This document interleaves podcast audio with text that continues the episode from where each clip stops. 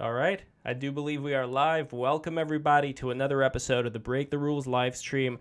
Back and ready for action. I am your humble host, Lev Polyakov at LevPo on Twitter. And we are here today with uh, the great and powerful Gennady Stolyarov II, uh, who is the chairman of the United States Transhumanist Party. And with us, we have once again the great Kristan T. Harris, a man of many talents. You were there for the uh, Kenosha uh, tragedy and chaos, and you were able to talk to uh, Kyle Rittenhouse, and you were actually in the trial uh, of Kyle Rittenhouse. So there's a lot of very interesting uh, things that you've done, that you've accomplished. Uh, you were there during January 6th as well, and all that. So we are going to be talking today about neither of those things. Well, who knows what the evening's going to bring, but we're specifically going to be talking about the trails that occur from airplanes perhaps some of them occur for bad purposes. And we are going to get to the bottom of what exactly is going on here.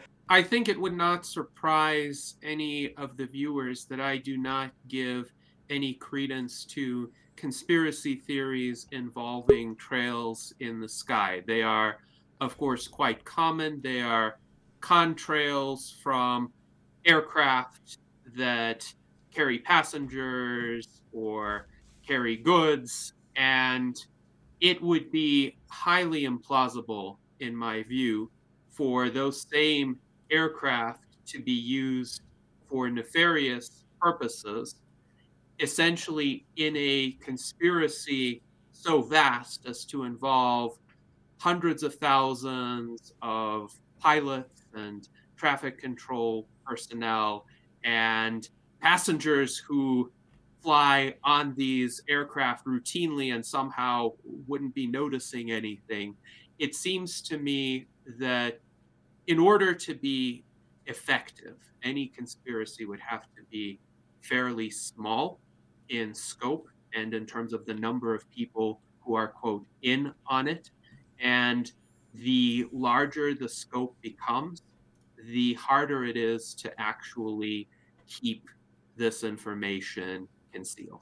So there have been numerous studies essentially debunking the idea that the trails left by the common passenger aircraft or other common aircraft in the sky uh, are anything toxic, anything harmful to human health. This is essentially just water vapor that condenses. And sometimes, due to weather phenomena, those trails remain in the sky for a longer period of time. They become kind of these long cloud like streaks. That doesn't mean there's anything untoward happening with them. Now, a lot of people are confusing these phenomena with cloud seeding, intentional cloud seeding, which is a real practice that has been undertaken since the post World War II period in the United States and in other parts of the world.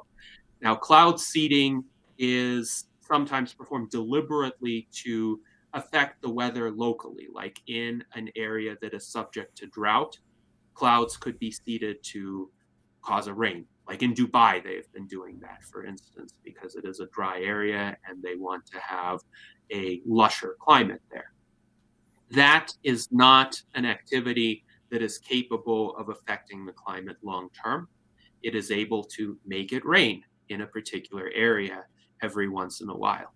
Now, there have been some studies, some reports by the US government about cloud seeding and the broader term geoengineering or climate engineering, which has been posited as a possible way of either counteracting climate change or perhaps improving the climate in certain arid parts of the country. And I think this whole uh, conspiracy about trails in the sky was attached to those reports by association, but it was definitely a misconstrued type of association. It was largely propagated by Art Bell, who was a talk show host in the late 1990s. He died in 2018, I believe. But it's unfortunate because when a lot of people think about geoengineering, this conspiracy theory comes to mind. And really, that's not what geoengineering is about. Most positive techniques of geoengineering don't have anything to do with spraying things out of aircraft. For instance, one possible geoengineering approach, which has received a lot of research, is called carbon capture and storage. So one finds ways to remove excess carbon dioxide from the Earth's atmosphere and store it and possibly convert it to useful materials. For instance, one can even compress it into bricks that are used for construction. And of course, with the dire housing shortage that we have in the United States and in other countries in the Western world, we need more housing construction fast. So this could be one way to pursue it. Another approach to climate engineering could be, uh, for instance, changing the composition of the oceans, uh, for instance, adding lime or iron to the oceans in order to enable certain forms of marine life to uh, flourish there or to be more resilient there. And that could counteract some of the deleterious effects of climate change on the biodiversity of the oceans. So, another application of geoengineering uh, could be simply redistribution of moisture uh, and water. So the oceans, of course, are filled with salt water, and inland areas in the United States are often suffering from droughts. In Israel, they are already doing something to this extent. They are building desalination plants on the coast and piping the water inland to irrigate the inland areas. So could we do something like that on the coast of California? Build a lot, build a lot of desalination plants and pipe the water inland to central and eastern California and to Nevada. All of those areas are often subject to extremely dry weather. And I think in the longer term, geoengineering could be used to control the extremes of weather.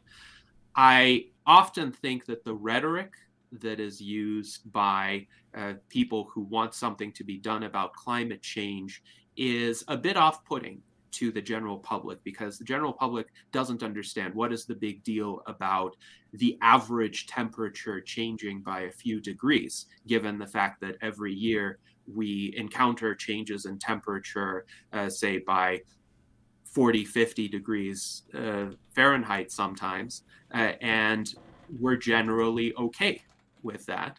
Uh, but I think if people were to understand what the real problems with climate change are, uh, they're problems of extremes of weather. So it's not that during the winter it's going to be cold and during the summer it's going to be hot.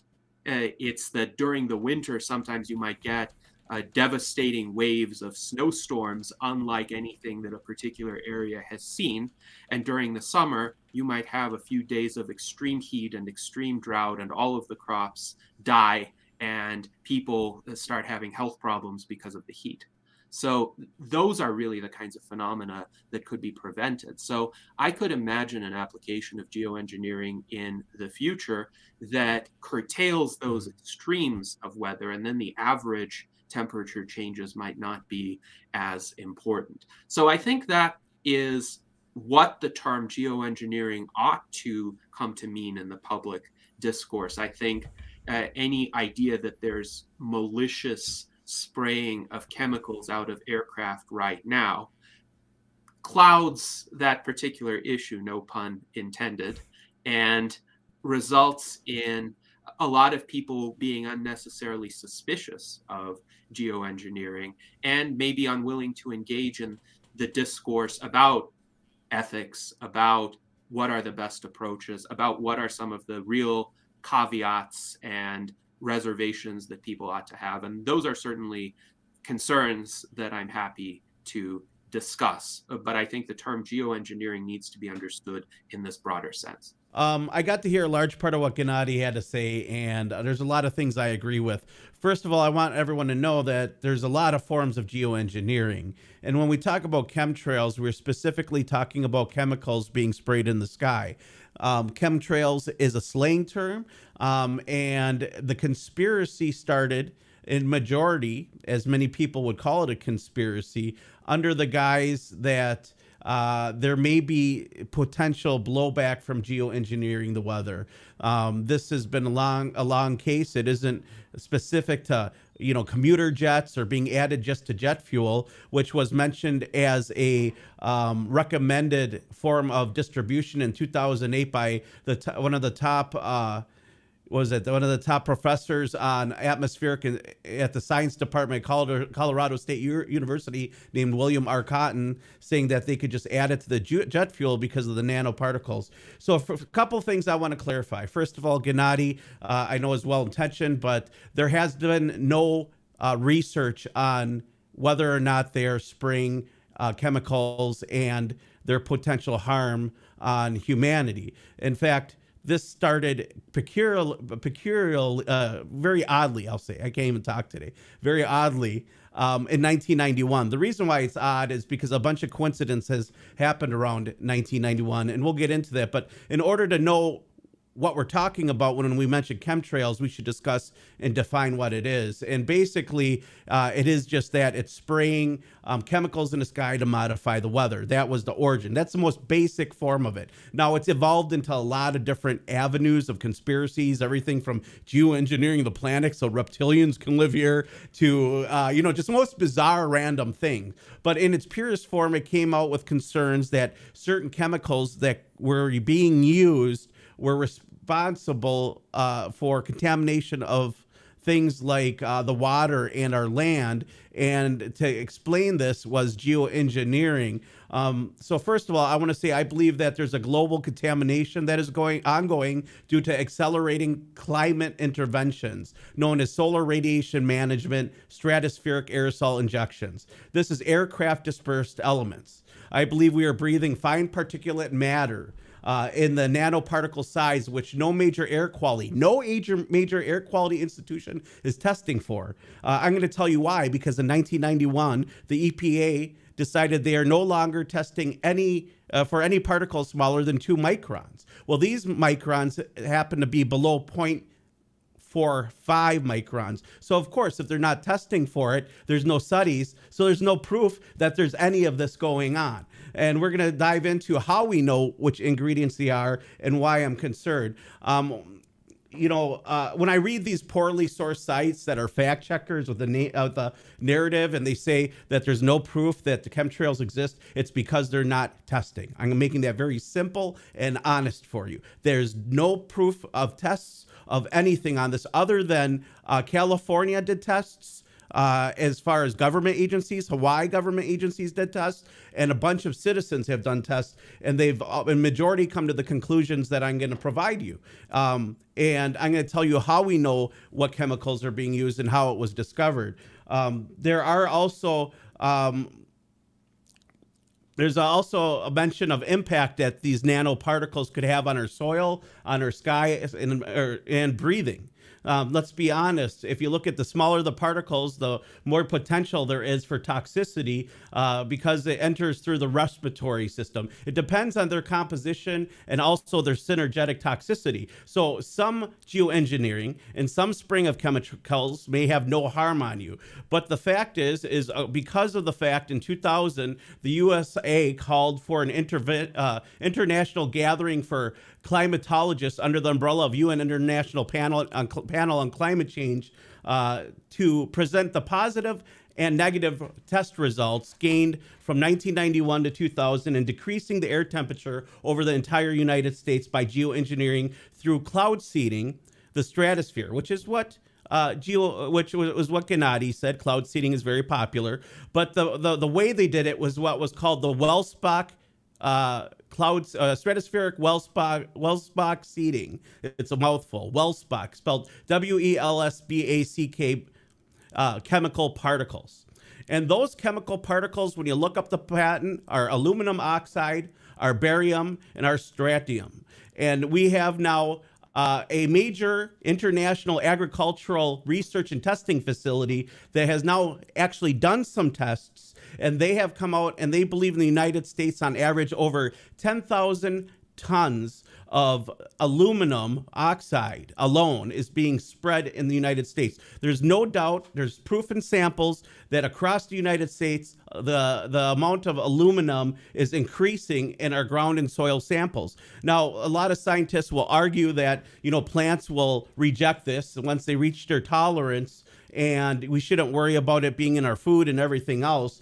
Uh, but the truth is, is it could also be what is responsible for nutrient um, you know, uh, like they're saying food isn't having enough nutrients anymore. We're not getting enough nutrients in the soil. Well, aluminum is a main cause of that because plants will shut down their um, nutrient uptake process when they reach the maximum uh, ingestion of these chemicals. There's also other coincidences that happened around this, but all this was decided in 1991 during the time of UN Agenda 21, and Welsbach uh, stratospheric Welsbach cloud seeding was definitely used for at least 10 years, we know, because of the UN meeting. And this is also cataloged in a. Um, uh, actually, an article by a Cairo professor discussing that. And if anyone wants the name of that, I could pull that up too. It's also available on um, a website, I believe, called a ResearchGate, which is very popular amongst researchers, people filing patents and everything else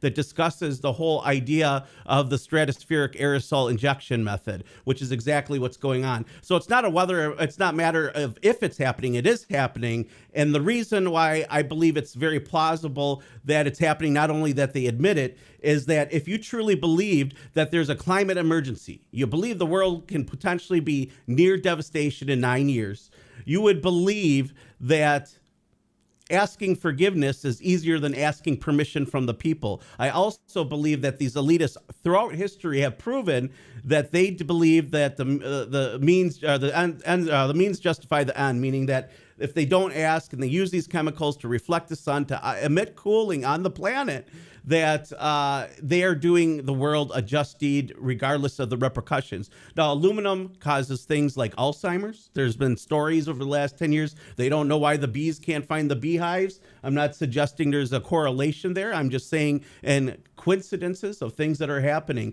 A lot of things in ground sample, like I said, there's tons of ground sample tests, tons of water tests. You can look them up. I can have them sent to you. I've done research on this that show large amounts of barium and aluminum uh, in the water and in the soil, increasing in areas like California, Hawaii, New York City, even in other places like Italy and Australia. And so this is a UN thing, this is an agenda thing. And I believe for sure that the form of cloud seeding, which is the Welsbach uh, cloud seeding process, is what they were using because that's what they admit to in their own paperwork. Now, that's all I could say. I know up to 2000. Could it have stopped? It's possible, but I doubt it because of whistleblower in 2009 that came forward from the military named uh, Kristen Meghan Kelly, who was an industrial hygienist, and I happen to know her and have interviewed her as well as other climate scientists on this subject. She worked for the military and uh, claimed that they were spraying aerosols in the sky. And when she tested the ground,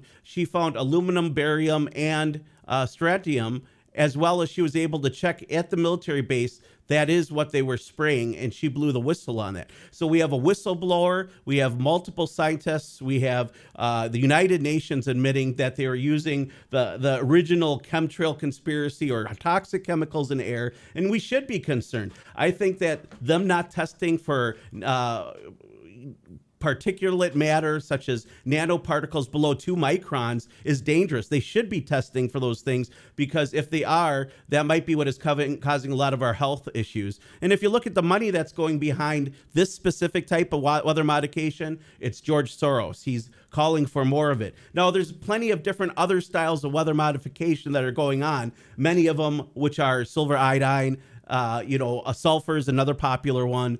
Um, and, you know, there are patents for creating clouds, ionized clouds, creating snow, creating storms, lessening storms, even potentially at some level trying to control hurricanes in a very small way. Now, I'm not saying that Gennady is intentionally wrong. I just say I disagree with them and that evidence at least garners enough information that it's worth investigating into. So, uh, yeah, Gennady, which uh, elements of uh, Kristan's uh, uh, conversation here would you like to sink your teeth into and find out what more can we actually verify here? Yes. So, I think Kristan has made many claims, many assertions of fact, and I think for every one of them, one would need to have detailed evidence to delve into. I don't know how much time we will have for this, but I can provide my general impression. And my general impression is Kristan thinks that humanity is a lot further along in its technological capabilities to control the weather or the climate than it in fact is. And a lot of the ideas that he mentions are essentially just glimmers in people's eyes. They're research agendas that haven't been implemented in practice at any significant scale. So, for instance, solar radiation management, which is a proposed approach to geoengineering, receives about $10 million per year in research funding. What can be done on an earth wide, climate wide scale with $10 million in research funding? Furthermore, in 2021, there was a report by the US National Academy of Sciences, Engineering, and Medicine that recommended an investment of 100 to 200 million dollars over five years to develop these approaches. Now, most fields of research right now, including longevity research, which we know is quite significantly underfunded compared to where we would like it to be, already receive more than $200 million a year in funding. And yet, of course, we don't have indefinite life extension.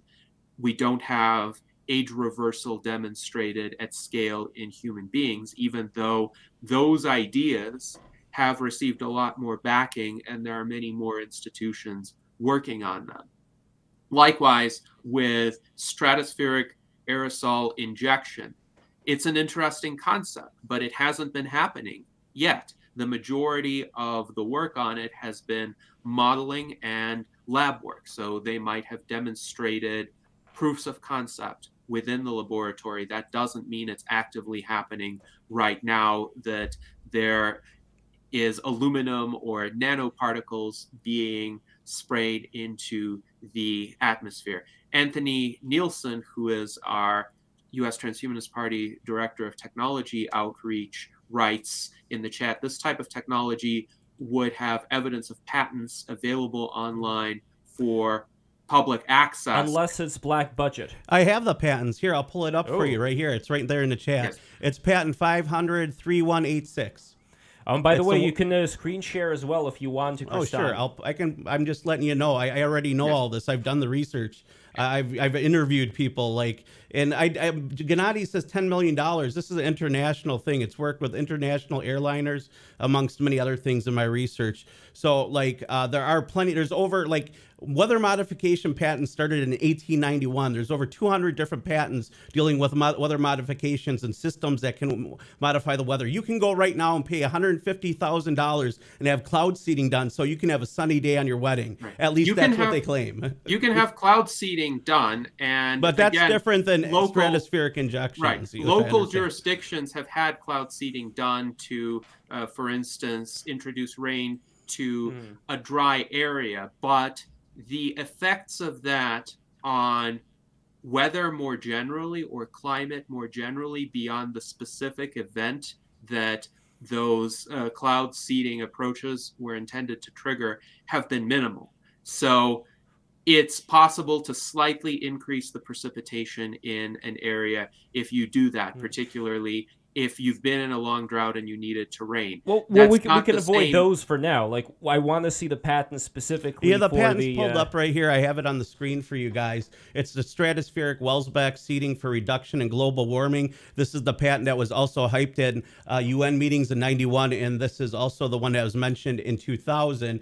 And I mean, I could probably just look up aluminum, and here it is. It pops up. Aluminum oxide is suitable for the purpose. Uh, oxidized me- metals, sulfur, and uh, as well as barium. So you guys can dig through that. But uh, here's the patent number. I'll put it on the screen. US 500 3186A is the number. And that's just one of many patents. Like literally, I have over in my wardrobe over 200 different patents dealing with geoengineering. And this is the one that is most prominent because I believe that they truly believe that the earth was warming and that was uh, uh, a last ditch effort to help uh, kind of cause some climate interventionalism um, out there. But hey, if you guys don't believe that the, technology is there like Gennady is, then I wouldn't spend the $150,000 to give cloud seeding for the weather. Now, you said $10 million.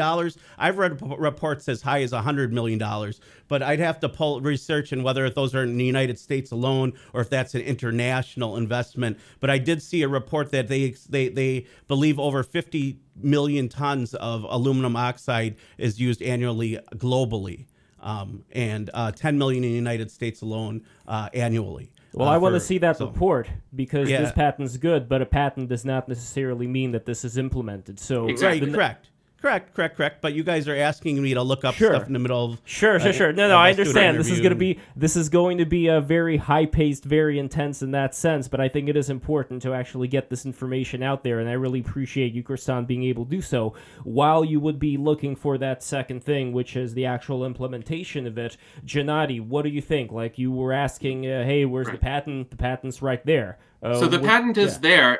Of course, not all inventions that are patented uh, Correct. are actually deployed, and that is another element of the burden of proof that Kristan would need to meet. But Anthony Nielsen also writes that he has used aluminum oxide nanoparticles for research and development, and it is generally regarded as safe to do so according to the SDS sheets. However, if he were to be handling large amounts of nanoparticle metal oxide compounds, uh, he was told he would need to use a respirator. And I think there's a difference between handling something in a close setting, like in a lab, where you're dealing with large quantities of it that could be released suddenly, and a few nanoparticles here and there in the atmosphere. Keep in mind, in the atmosphere, not at ground level where people are breathing in the air. So let's say every once in a while you inhale one or two nanoparticles. Is that going to damage you? Probably not. And there's even a question of whether they will even come down to uh, our altitude. And there's a question of whether they're even being deployed to begin with. But I wanted to share an observation that was made by Edward Snowden. Now, Edward Snowden, I think you would agree, is not somebody to cover up any conspiracies that he might have come across. But as an NSA analyst, he had access to pretty much all of the secret classified information of the US government. And if there were something untoward there, he would know about it. And he said, essentially, in case you were wondering, Uh oh. Now Gennady's gone. Uh oh. But we got you, Kristan. Yeah, I was So- wondering who I was debating. People in the chat are Gennady here for a second. right. well, no, I didn't no, know I that- could phone friends. I could have invited some scientists on with me ET, to chill phone out. home. All right. I, right. I, I'm reading it. Edward Snowden is not in the chat with us. I wish he were. But this is what he's saying. Uh, he's he's saying I had ridiculous access to the networks of the NSA, the CIA, the military, all of these groups. I couldn't find anything. So Edward Snowden wouldn't be in on the conspiracy. He would have no reason. He yeah, but the DHS is separate from military. They're they're completely different operations, and military is who's running it. Um, but that's my opinion. So I, I apologize, Gennady. I didn't mean to interrupt. That's Right. bad, so bad uh, behavior there. I think, in terms of conspiracies, we can dispense with the idea that there is some current secret ongoing US government effort to engineer the climate. There have been some discussions and proposals about how it might potentially be done. And I wouldn't be surprised if the United Nations were involved in that, if the United Nations published studies on how it might possibly be done. But from my understanding of these discussions, the overwhelming majority of climate scientists and officials are actually skeptical about geoengineering because they're overcautious. So the problem may actually be the opposite of what those who think there's a conspiracy are asserting. That is, the problem may be that there are excessive attempts to limit efforts at geoengineering or to proceed with too much caution in the face of some clear issues with the climate. And I don't have to talk about hypothetical increases in average temperature because, as I've said, that's really an ineffective way to communicate it. I can point to the devastating wildfires in California right now, or the fact that in northern Nevada, for several weeks, sometimes a month or more out of each year, the air becomes the most polluted air in the world because that amount of smoke gets blown over into the valleys mm-hmm. of northern Nevada by the winds. Or what's and, going on with China as far right. as the amount of pollution that's produced there and that ends up going all around the world. It's definitely not great, but we have a comment over here from Grahf. Uh, that's the name of a character from Xenogears. Uh, so Grahf says, don't discount the degree of compartmentalization. I'm so happy. I'm so proud I was able to say that word correctly. So we're having a stroke on air today, all of us. Yes, we barely, so barely get anything is, on. This is an important uh, part, which I think uh, a lot of people end up sleeping on. If we recall what ended up happening with the CIA and the Iran Contra hearings, when the CIA was uh, uh caught uh, sending uh, you know transporting uh, the um, uh, the coke and all that you know through through the airplanes.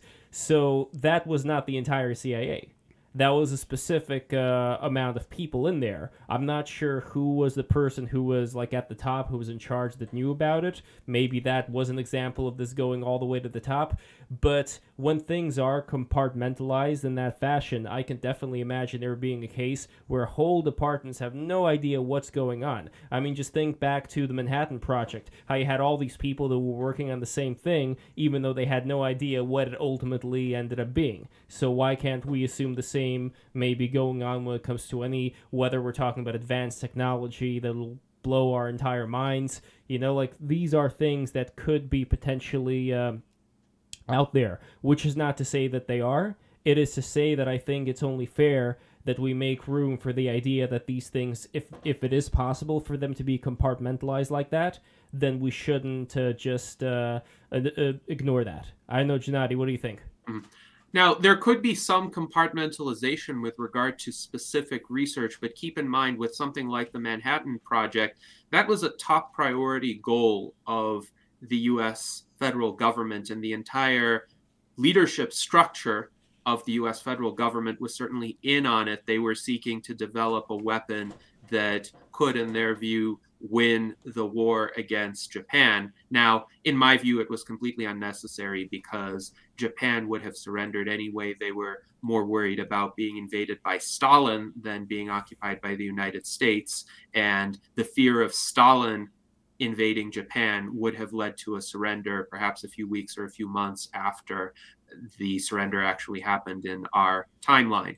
However, uh, notwithstanding, the consensus at the top levels of government at the time and really throughout the general society was that these kinds of weapons of mass destruction wouldn't be quote that bad because other forms of mass destruction were being used routinely in war at the time. Think of the Dresden fire bombings, for example, which were just as devastating as the nuclear attacks on uh, Hiroshima and Nagasaki. It's just that they were done using a lot of conventional weapons. So people were kind of desensitized to that. Right now, the ethical consensus within the US government and with a lot of global bodies is quite different. And that is we should tread very carefully and avoid any possible risks of these technologies. This is because the so called precautionary principle dominates the decision making. And transhumanists have often criticized the precautionary principle as essentially uh, stating, well, we shouldn't do anything the first time, or we shouldn't do anything until we're absolutely certain there could be no possible adverse effects. But Gennady, so, that assumes people follow the rules, doesn't it? Like I understand what you're saying, but there's no way you can get into the minds of the people who are currently in power and know, okay, they're going to follow this rule, which kind of makes sense to me, but because I'm a transhumanist, I may uh, err more on the side of throwing caution to the wind. There's no way either of us know whether or not that's what they're thinking. Well, but let's look at the preponderance of the evidence. Obviously, I can't look into the mind of someone like Joe Biden, but I would highly doubt that Joe Biden would be uh, very inclined to uh, run the risk of disrupting the climate or human health uh, at the cost of a lot of controversy, perhaps his electoral success. He seems to me a lot more conventionally minded. He seems to me to be I don't a know lot if minded more is the right word when we were talking uh, about well, Biden, I thought but... I thought there was just this Ohio disaster where there was a big chemical spill and it didn't really exist according to the Biden administration and there's no real yeah, toxicity or, or, or, concerns. who, I'm uh, just answer. I'm just throwing yeah. it out yeah. there, Gennady. That yeah. might not that's not the direction so I look at. I that was a specific incident, but but it's interesting to uh, look at that incident and see what actually happened. So there was a trail de- a train derailment clearly not anything that was intentional. What was intentional was the release of the chemicals from the train that was a kind of controlled explosion. They thought they could do a controlled explosion but that wasn't uh, a direct order from the federal government. The federal government of course was embarrassed by it but it's hard to cover something like that up. So even as the federal government was saying, oh, you shouldn't worry about it, the drinking water is fine or the air quality is fine, and people started manifesting adverse health effects, that line of argument from the federal government couldn't really be sustained. And I think most people in the United States do believe there are some health risks from that train derailment and so called controlled explosion. We're not seeing that with the chemtrails, the the allegation of chemtrails mm. that have been it. made. And people are not coming in droves saying, oh, I got XYZ adverse condition from this in a way that could be connected to it. Mm. And keep in mind, it's really difficult to cover up something of that magnitude of that scale that continues to pose these kinds of health effects. So I actually think the Ohio train derailment is an illustration of what would happen if these kinds of phenomena were real. We would have people throughout the country, perhaps throughout the world, up in arms. Uh, think about how angry the residents of that community in East Palestine, Ohio are right now we would have that on a much more massive scale if chemtrails were real. Well, Gennady, it's actually very funny that you're saying this right now, specifically because if we're talking about the uh, train derailments, when I looked on Wikipedia on the amount of rail accidents that have occurred, it's actually very interesting because when you're in the early two, uh, 2000s, you're not going to get that many, like 2003 to 2009, like maybe seven or so in total. And then when you're going into 2020, 2021, 2022, it is outrageous. Like I could just look over here and I'll send you this Wikipedia entry. Maybe, you know what? I'm going to send this in the chat. Kristan, you can open this up and I am going to uh, broadcast this link because it is it is quite something, Gennady. Because you would think that there would be, you know, regardless of, you know, COVID or not COVID, you wouldn't think that people would become so inept at handling the situation on the uh, rail lines that you would go from like seven in the span of a couple of years to like 20 or 30 in a single year. So when it comes to something like that, I'm sorry, Gennady, but it smells And when I say it smells, I mean it smells like sabotage. But Kristan, you see the link that I have over here, the uh, Sure. Wikipedia like link. first of all, I want to say Yeah. Wikipedia is not a valuable source of any sort. True, Universities true, don't accept it. I can't, as a journalist, I can't use it. Um, but uh, listen, I, I'm going to take an opposite viewpoint. I think train derailments, although they're not as common, they do happen. And I think that having more train derailments is, if they were all chemical, like issues and trains keeling over in cities with chemicals on them and them having to burn them up, I would say, yeah, there's a lot more correlation there. It's okay to investigate. I'm not saying there's anything wrong with asking these questions, but I don't think it's the right question. Uh, I think asking the right question is halfway to the right answer. And in this scenario, we have to ask uh, why did the chem- chemical company not let the city know uh, beforehand that they were having these chemicals uh, come through, which is proper protocol, so that they can let local jurisdictions in the area know to have a hazmat team ready to respond because their city is not prepared for that kind of chemical derailment. And they're supposed to. Like, there's all these breakdowns that went on in the whole process. So I think there's more to it uh, than meets the eye. I don't think it's a. a con- I know that there's a lot of things. Well, there were on. five. There were five derailments just in the span of two months of this year, and there were like 27 last year. And again, I'm not saying that they're all ha- that they all have to be sabotage, but when you get that much of a difference between you know the uh, years before and what's going on now. I don't even think we should necessarily think of it as, oh, they're going to only go for chemicals. I think that just like things have been done by the Japanese, let's say, uh, during World War II in the United States and other countries, you know, this happened. You have people who end up sabotaging the local factories, the local train stations. I mean, that makes a lot of sense. And today, I think one of the suspects may be Russia. Because, Lev- yeah. Uh, I just sent you and Kristan in our chat links to two more Wikipedia pages.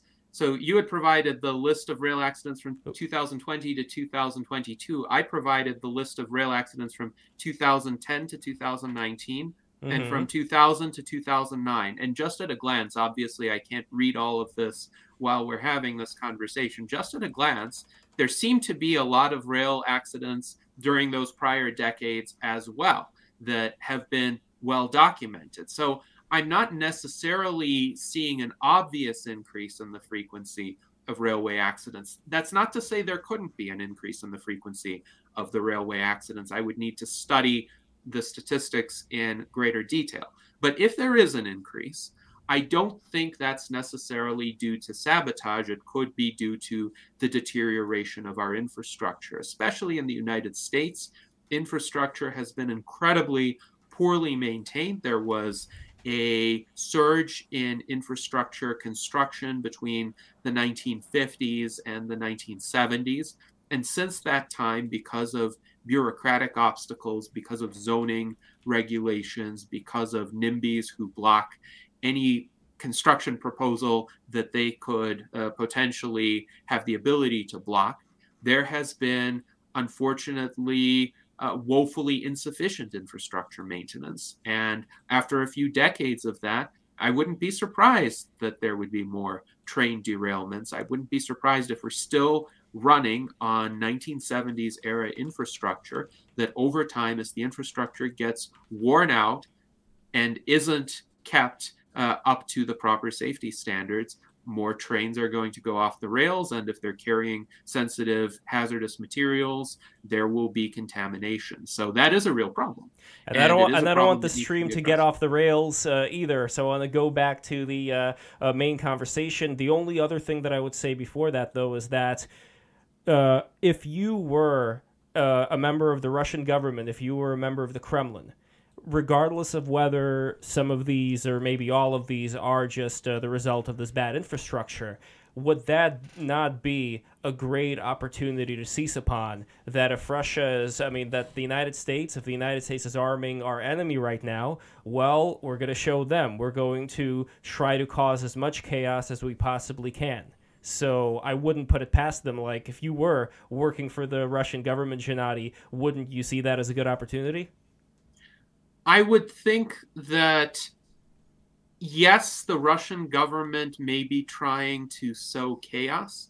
I think the ability of the Russian government to sow chaos is a lot more limited than many people in the West suspect. And the parallel I can draw is to the invasion of Ukraine itself. So many people in the West were thinking it was a matter of days or weeks before Ukraine would fall to the invasion of Putin's forces. And now we're more than a year into that war, and this hasn't happened yet. And it's not immediately because of Western aid to Ukraine. That largely came later.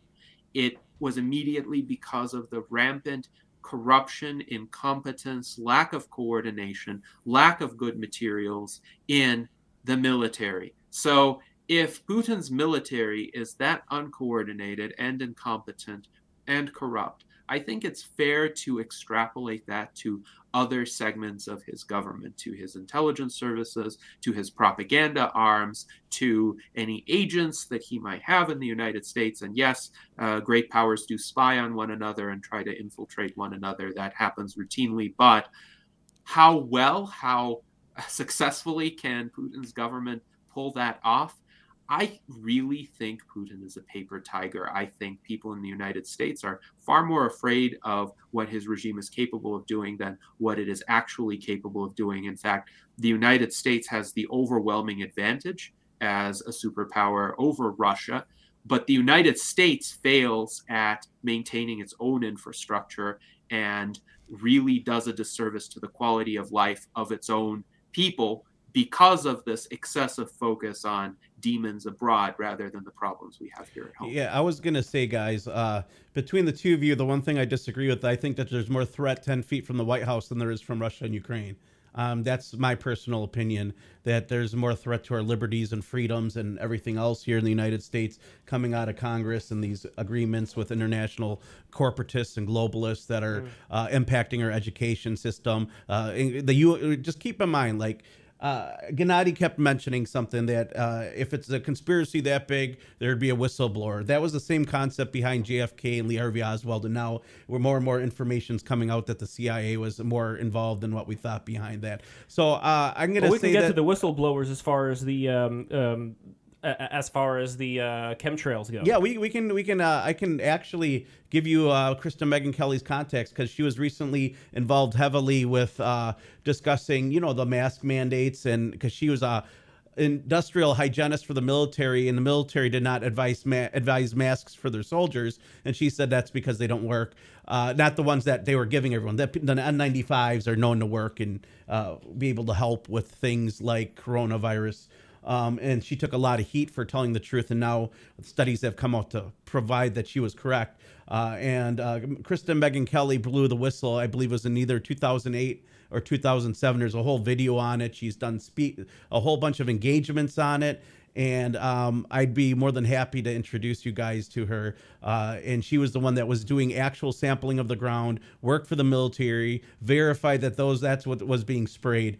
Um, and so that's why I believe it's going on. Like, I can understand why people don't believe it. I can understand there's variations in conspiracies. I understand that conspiracies to a lot of people are improbable. But I've come to learn that in majority lately, government conspiracies are the process of the truth coming out. Uh, maybe not entirely true, but a part of it. Like, there is no drone program. Now I can buy them at Best Buy, you know, um, and they literally said that with a straight face. There is no drone program. And I get it. There's a little difference between what you buy at Best Buy versus what the government has. But now drones do everything, you know. And I'm not saying drones are necessarily nefarious. It's a tool. Weather modification is a tool. And I know we spent a lot of time harping on it, and I do believe there's a lot of great Harp potential. on it. Get it? Harp. Yeah, well, you know, it's funny because I just talked to one of the top physicists and had him on my show, and we discussed HAARP.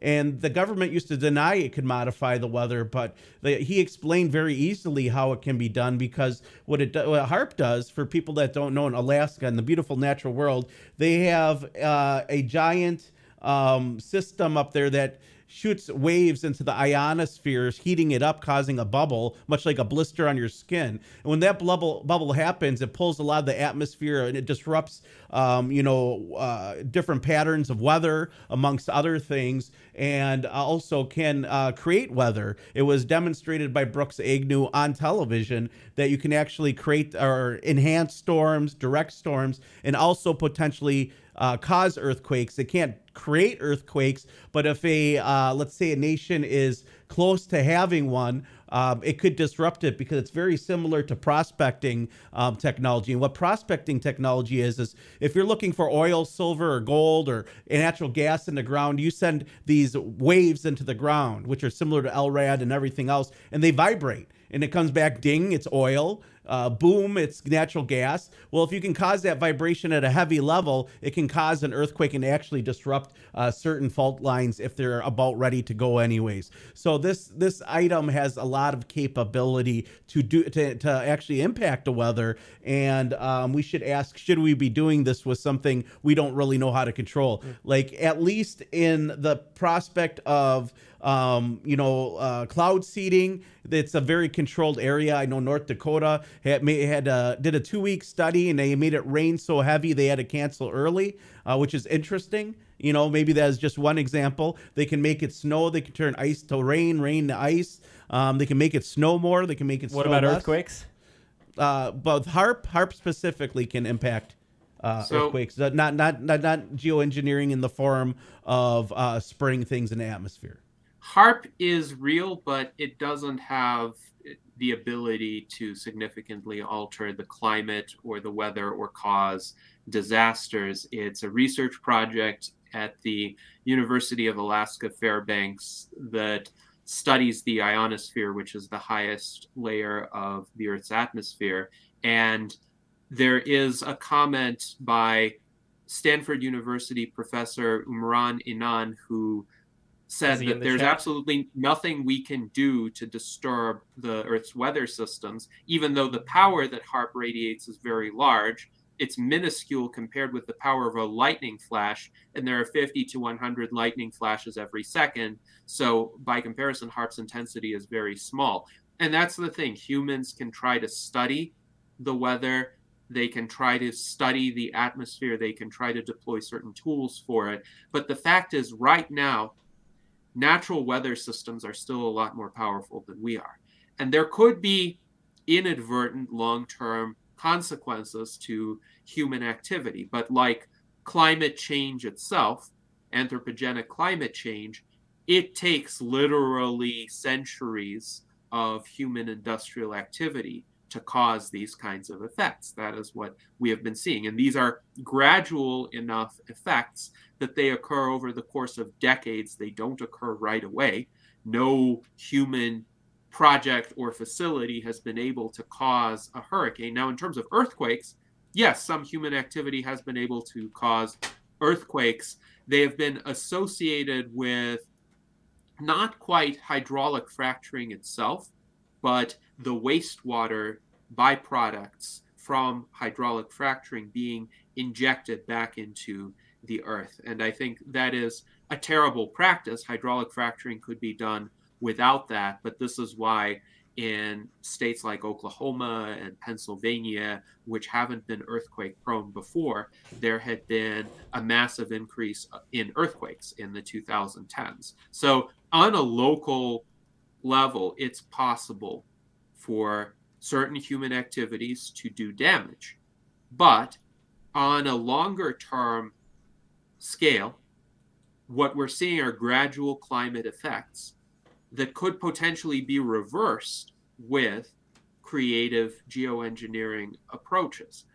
So I come back to my point that it's more productive to think about what human ingenuity could do to actually ameliorate some clearly undesirable climate effects that we are experiencing right now than it is to posit that there's something nefarious going on behind the scenes that uh, layers upon layers of uh, government agencies and other shadowy actors are trying to cover up because that really doesn't get us to a set of solutions to the very real problems that our species is facing right now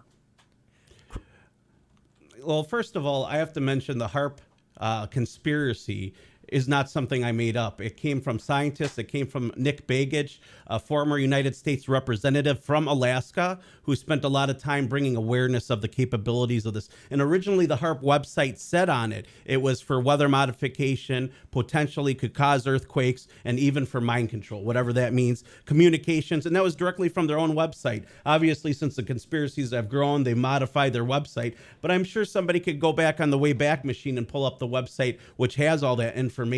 So I'm going to say that that's what they said. And uh, that's what Nick Begich, former United States representative who was very interested in this topic, warned about in Alaska.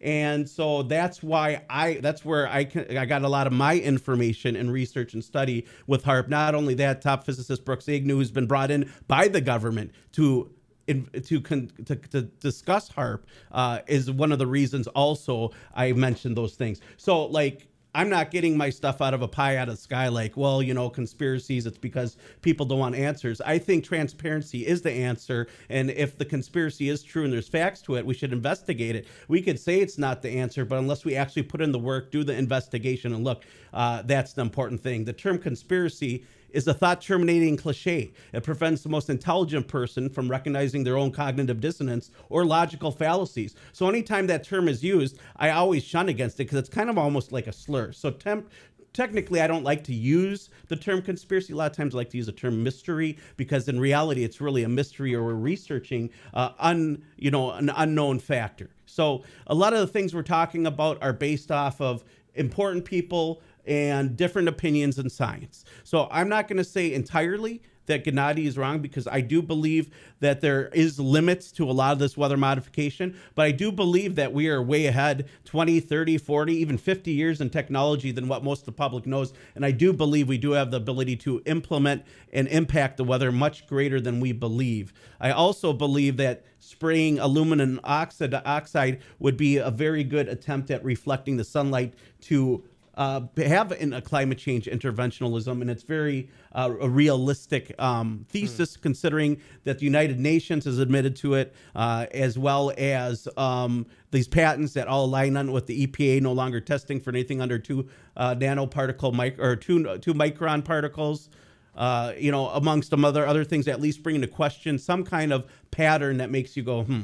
Now, do I think people are nefariously doing this? I mean, could weather modification be used for nefarious things that are maybe uh, on a minor scale impactful? Absolutely. There's a whole trends market and the whole futures market based on the weather. So if you can cause a slight drought in one area, what they're finding out with weather modification right now is if you adjust the weather in one area, it causes a extreme opposite reaction someplace else on the planet. And so what's to say if you don't, let's say you were selling GMO crops and all of a sudden there's a drought because you're spraying over an area over organic crops, you could increase your wealth. Something like that, I think, is more likely. Something on a smaller scale where somebody is playing with the market is a much more realistic idea, dealing with a future trends market or something of that nature than them, let's say, creating a hurricane or uh, you know, a tornado. But I do believe that they have the ability to make uh, create uh, existing storms worse, much worse, and uh, alleviate them if they so choose in many shapes and forms. And uh, you know, the whole HAARP technology is all based on vibrations and vibrating the ground if it so chooses. So I do believe as well it has the potential. It, it's like what it's like a trillion watt uh, trillion watts of uh, power up there, something ridiculous like that. Um, you know, they were going to demolish it, but they didn't. It was uh, original believed to be the Star Wars, originally believed to be the Star Wars program. Um, I'm.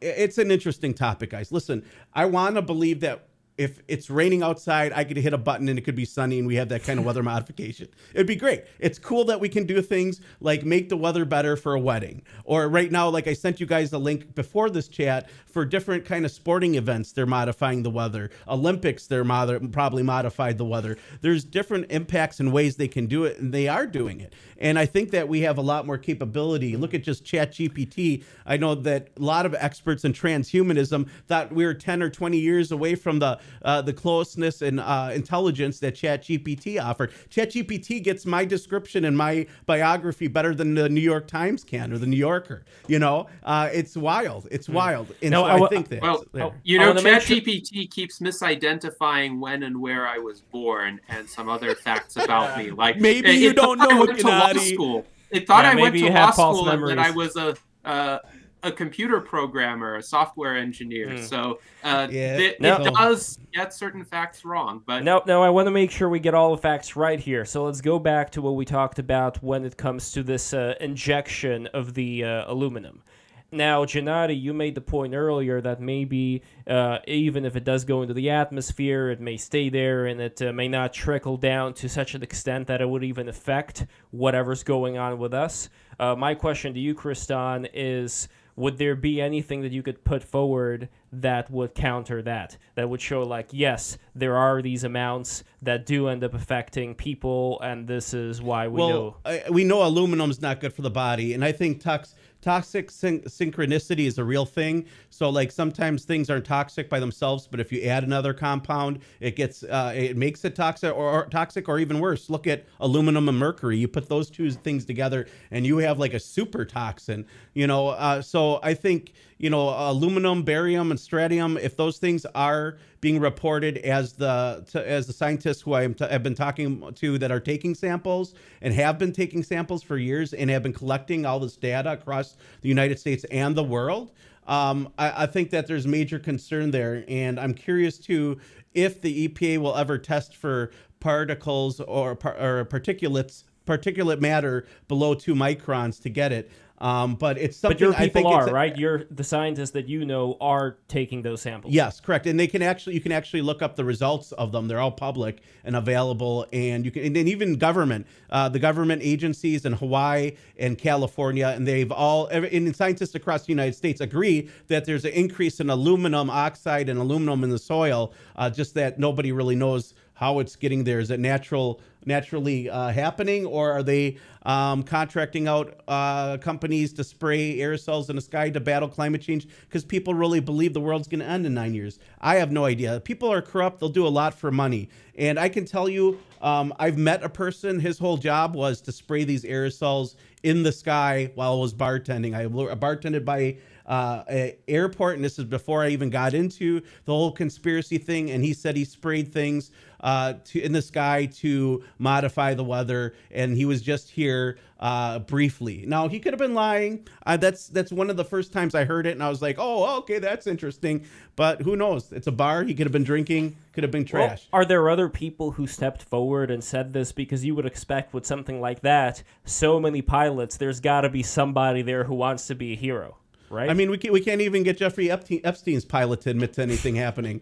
I'm just saying. Uh, but, you know, uh, there are people, there are pilots, there are videos, and there is information out there that are genuine you can look into. The problem is, I think that a lot of us have normalcy bias. And not only that, a lot of us look for, uh, you know, bias confirmation. So it's really hard. You Like, even with me, I'm not trying to say I full heartedly believe all this. This is the data that's been provided. And I, I'm saying it's worth an investigation.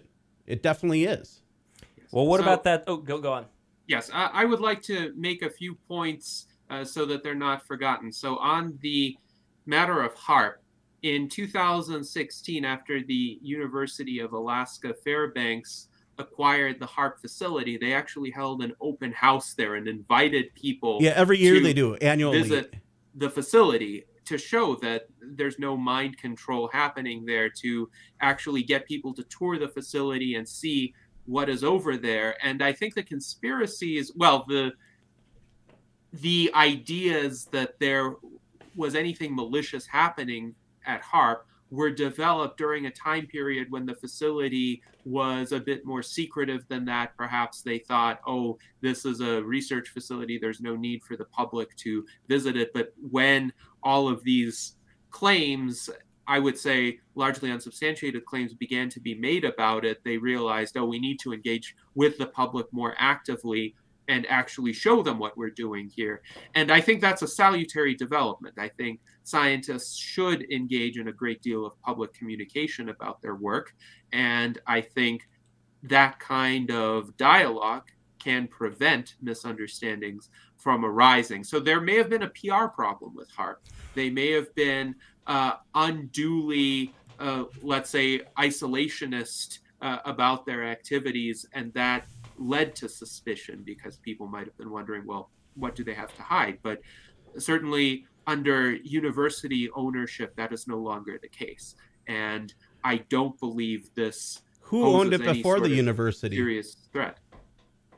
Who had it before the university the, the military did specifically the air force so like uh, it's interesting and Gennady, I will say people have gone there and interviewed the locals, and they, they there's all sorts of rumors about the place, and I don't deny it. And I think it's because of those rumors that they opened it up to the public, and they only open it up one day a year. You can only come on that one day and no other day and it's not like you can come, go up there and hang out all the time. But for the, the locals claim that people have died up there, they have been fried. And first of all, um, I'm gonna rebuttal real quick on the whole mind control thing. The same technology is used to beam, do voice to skull technology. It's uh, almost identical technology. So it completely has the capability of disrupting sleep patterns, uh, making it so people don't sleep, uh, changing hormone levels, amongst many other things. So like, and that's that's science. Kind of like a Havana syndrome, you could say. What was that? Have, like a Havana syndrome. It's very similar voice of God technology. It's very it has the capability of doing the same thing, and, and, even knocking out communications in the sky. So if you don't know about the voice of God technology, it works on very similar, you know, uh, long range acoustic technology, and basically uh, you could do the very same thing with HAARP. I'm not saying that's what they're using it for. They're gang stalking people. I'm just saying you're not you're, you're making it, they're they're not using it for mind control. That might be, but I could tell you that was part of their research. Mm. I have another quick question. Quick question about the HAARP. Uh, tour, if you will. When you go there, are you able to actually look into the gutty works? Are you able to see free exactly coffee how and this donuts thing works? here. I, I've actually asked. There's free coffee and donuts. Well, that's nice, but do they actually let you? Do they let you uh, mess around, just like look into the engine or whatever, like see exactly how it works, or is that limited? Because that would be like a truly transparent tour if they actually allow you to see what's inside. I, I, I have no idea. I know that some locals have gone up there, and um, there's been other people, and it was really proven to be a real spot uh, because it was on TV in 2009 on a show by Jesse Ventura, the the governor. And of course, uh, that show was very interesting. And that's where he went around interviewing experts and scientists that work there and whistleblowers that warned about a lot of the things I talked about. That uh, that show is also out there. I think it's called uh, Conspiracy Theory with Jesse Ventura, where he goes to Alaska HAARP and actually films. And that's the first guy to film it, though. Like you guys laugh, but he actually went there and filmed it, and it was on TV. Now his program's off the air, and it was number one on truTV.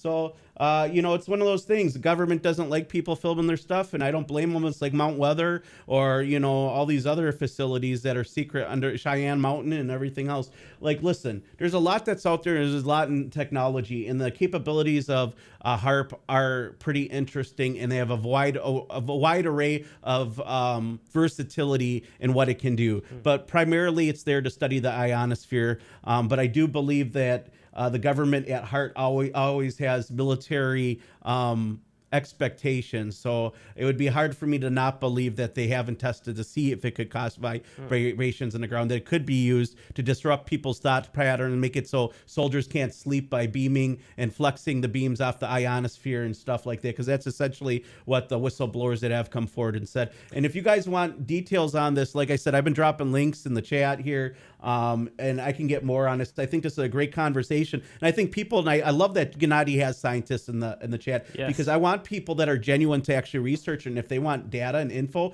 and to talk to people and see and results and studies and everything else, I'd be happy to provide that. If people are looking to do genuine, honest studies, I'm there for it. Like that's why I'm here, and um, you know. Uh, I'm a person that's an open book. I love Gennady. I think he's a great person, and I agree with him on many things, and including the ability that many good things could come out of geoengineering. But I have very little trust that our government has their best intentions. I think they have multinational corporatist best interest for intentions and getting reelected as best you know best intentions. They'll sound good for a couple of months but doesn't matter if it's republican or democrat they're two sides of the same coin bought out by the same lobbyists which are all multinational corporatists. That's why we don't think of our education locally. That's why nothing gets done as far as local agenda. Everything is handed down from a council in foreign relations or something else that gets lobbied locally and bought off at your assembly. Like that's the issue is the fact that these people don't know what they're doing. They get paid money money to lobby and pass bills. And uh, I think that when it comes to United Nations, there's a lot our government signs onto that is unconstitutional. And we're looking at things, everything from Rex 84 to UN Agenda 21, which didn't exist, was a conspiracy. And now, you know, mm-hmm. Agenda 2030 is all out there and open, and they're talking about it at the World Economic Forum. Oh, and b- before why, I forget, you know, I wanted so. to ask you about the 15 minute cities thing. I know that's kind of further away from our conversation, but uh, before that, I wanted to uh, get back to the. Um, the um uh what's that the aluminum here so from the whistleblower that you spoke to the uh, female whistleblower can you tell us again like what exactly is the proof that she can uh, give out to say like yes this stuff is happening well i guess you'd have to ask her for all the exact details of what she could provide but her claims in her uh, interviews as well as in the conversations is that uh, she worked as a military industrial hygienist she handled toxic chemicals at the military compound that she was at, and they would be spraying daily, and she would test the ground samples, and they would test positive for aluminum, barium, and strontium. And those uh, were matching ingredients to what was being loaded. So uh, I would recommend. There's whole videos that she's given as far as a whistleblower. Uh, she's very well known, especially in the libertarian movement. Um, she was one of the founders of, of CopBlock, which is you know uh, for equity and equality of you know minorities as well as uh, you know police state activity by our law enforcement and surveillance state.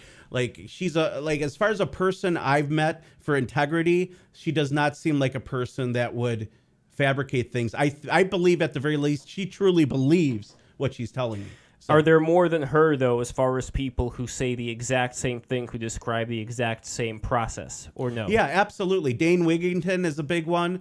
Um, he actually has a website called Geoengineering Watch. You could probably find over two or three hundred patents on there. He actually has a whole lab where people are running, citizens are running lab tests, but also includes government tests of local places that they have them. They have the papers right on there. You can pull them and that are showing this. Also, you can look throughout the United States. There is a rise in Aluminum studies in the ground. I'd have to pull up those. I've read them. Some of them have been. This is a conversation and debate that's been happening for about 15 years for me. So a lot of this is out of memory, and some of it I don't know how how easy it'll be to find because everything's buried now, uh, especially when it comes to things like this. And do I believe it's a covert ap- uh, operation? I do. I believe that in 10 or 15 years, they'll come out, oh, this is what we're going to do anyways, because this is exactly what they proposed. There's literally top.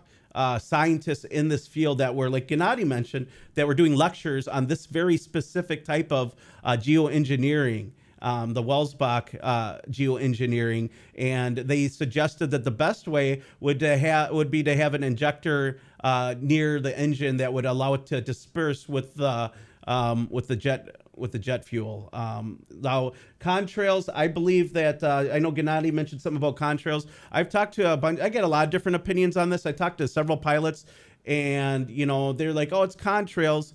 But uh, I know that there's a time when most planes, except for under extreme weather circumstances, weren't causing contrails because the engines of their type of quality were not emitting them. Um, but that might have all changed. I don't know. Like, listen, I'm not a pilot. I'm not a technician.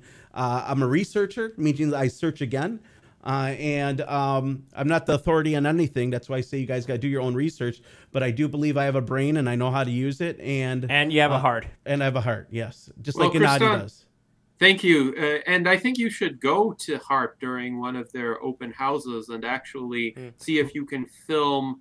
We could do a footage. live stream. Yeah, Gennady, no, that'd be cool. Yeah, hidden, hidden, in plain view. Oh, we, we should go. We should do a we should do a break. We should do a break the rules live stream at the HAARP HQ and just live stream the whole thing. Make sure that they allow us to see the gutty works of uh, all of this technology, so we can make sure like can this read people's minds or no? And if we suspect it can, uh, let's see if we can show that it can. And by the way, if you guys want us to raise money to go to HAARP, BreakTheRules.tv has a Patreon. Patreon.com slash BreakTheRules. Become a patron today, and you're going to get incredibly beautiful magnets created by my father, Alexander Polyakov. I'm going to show them on the uh, stream. Gennady, I don't know if you saw these magnets, but they are very, very beautiful. My dad is a real artist, and uh, those could be yours if you become a $20 uh, patron. So be sure to check that out. I'm going to put it on the screen just in a second. Here we go. It's on my cell phone so you can see.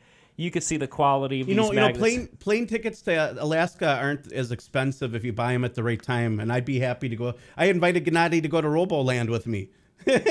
like I, I enjoy it. Like, listen, uh, I want to say one thing in my conversation with my fellow transhumanists. Uh, even though a lot of them might not uh, agree with me being a transhumanist just because I challenge ethics quite often, but I believe it's necessary. I really do. Uh, I believe that uh, toxicity and nanoparticulates being rained down on us is a real concern, especially if they're not testing for them. Um, and I don't really know the complete uh, side effects, but I know the aluminum's not good, and I know that barium's not good, and together they might not. They might be worse if that is the case. Silver iodine, I know sulfur is probably not good for you. All these things, and then uh, we're trying to modify the weather, and then we get erratic weather, and they want to blame it on climate change. And my question is, is how much is man-made affect climate change versus uh, the mother nature? And are we doing more harm than good, or is there positive results? I guess all that will be told in the future if the world ends in nine years, like Greta says it will, because she said 15 years, six, six years ago. So I'm waiting for it. And, and, I, and po- I uh, doubt that it will.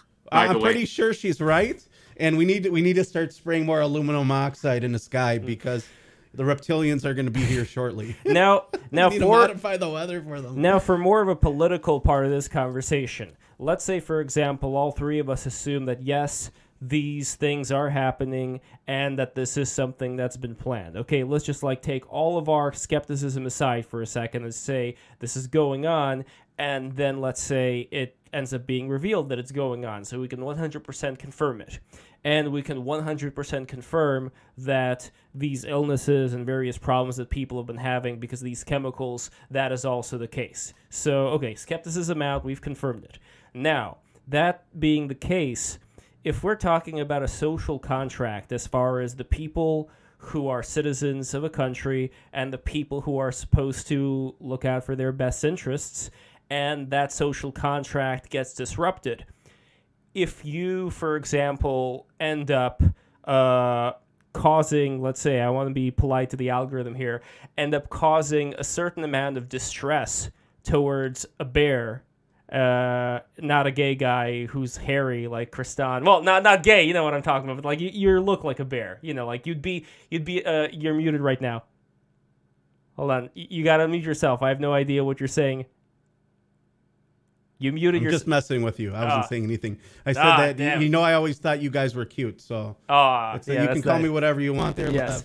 Yeah, so anyway, what I'm saying about the bear is that in New Jersey, the bears are a really big problem because you can't actually, you know, go after, you know, bang bang, you can't actually go after the bear. And as a result, the bears end up causing a lot of distress. They end up, you know, going through people's trash, going into the swimming pool. So that's just like one example of certain animals knowing that they can get away with things because there's no threat to them. There's no chance of any retribution.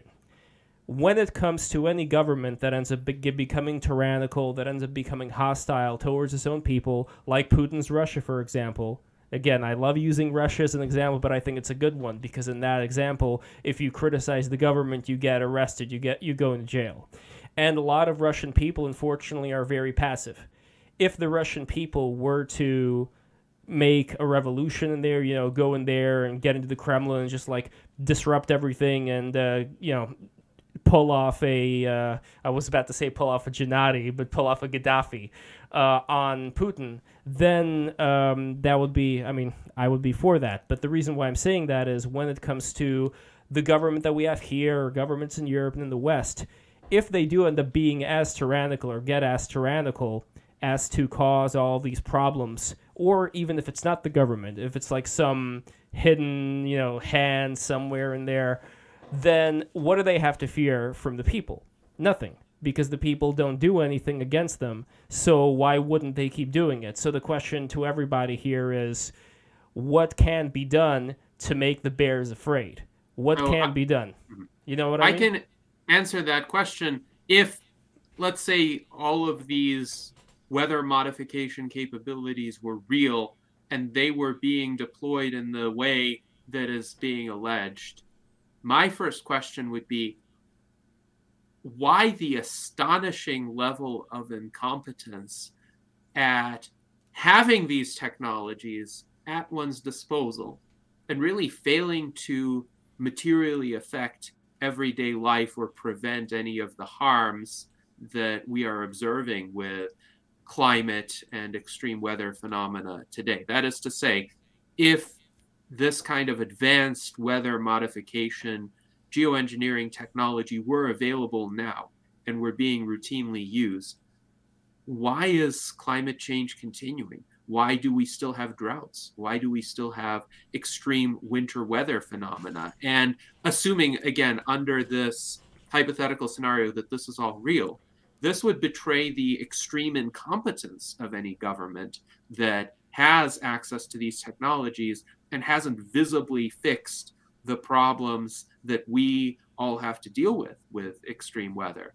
because it could have fixed those problems and been incredibly popular. Imagine a political leader who says, I fix the weather, I can tame the elements. He could thereby say, I am the most powerful man in human history because Alexander of Macedon couldn't tame the elements. Julius Caesar couldn't tame the elements. They were claiming to be gods, and yet they couldn't do this. Alexander died because of malaria at the age of 33, and he thought of himself as a god. Julius Caesar was assassinated by members of his own Senate, and he thought he was a god. A politician who could truly openly control the weather with these kinds of technologies would be a lot more powerful than Alexander or Caesar.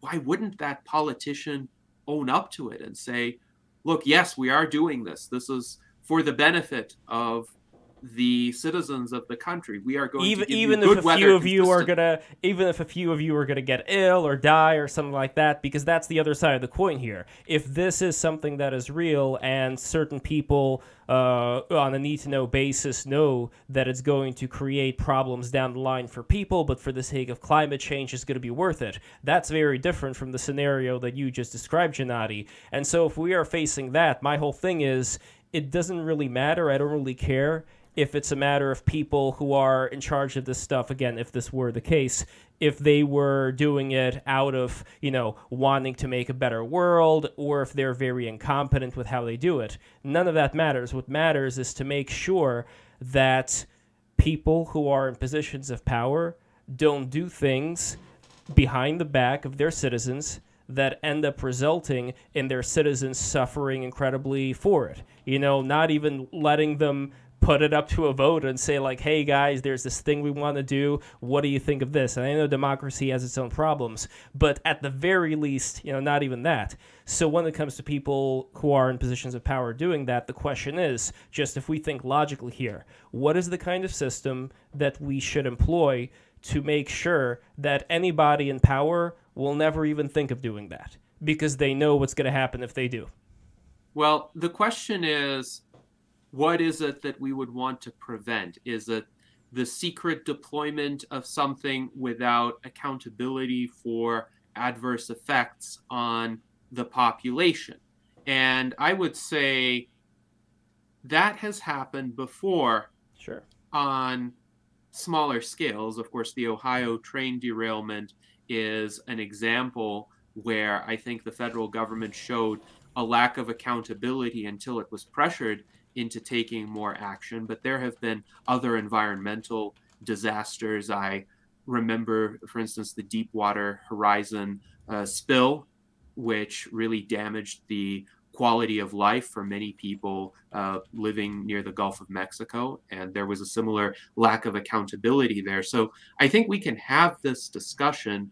We can have it with more mundane examples. So, what does it take to. I, I could give you a quick example right now. The Tuskegee um, uh, uh, Institute uh, in 1932. Kristan, do you know what I'm talking about there? Well, you're talking about syphilis, right? And Yes. injecting people purposely, uh, specifically minorities uh, and uh, gays with uh, syphilis to. Yeah. Uh, So if we, if if we were to go back in time, what could have been done to make sure that any government official who would even think of entertaining the thought of doing something like that would get a cold shiver down their spine when they think of what would happen if they would even take the first step to doing that.